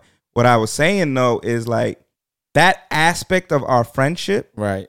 You never saw that, never had that in a partner. in a partner. And it made me go, Damn. but I want that in a partner. Yeah. I want to be able to have those type of conversations. That's going to keep me way more than anything else. Those type of relationships. Right. So if I've never been looking for that, if I was to build a person at previous stages of my dating career, I would have missed that piece. And I probably wouldn't have been happy. So I had to reevaluate the whole thing and be, but all of that came from disappointment from that last situation mm. where I had to sit myself down and be like, yo, what is it that I really want in a relationship? Right. What is it that if if this was presented to me right now, I wouldn't even play the I wouldn't even play a game. I'm pulling the trigger immediately. Great conversations one. Great intellectual conversation. Bad chick, great chemistry, intelligent, sex appeal and sex drive. All those things, I'm like, yo, I really want it. But now I kind of have the details of what that looks like in mm. terms of being able to have I want the conversation of Naomi. I want the sex appeal of XYZ. I want the intelligence of such and such. And now I know what to look for. So when I see it, I ain't gonna let it escape again. Another episode of Dad Has Bow Ties. Peace.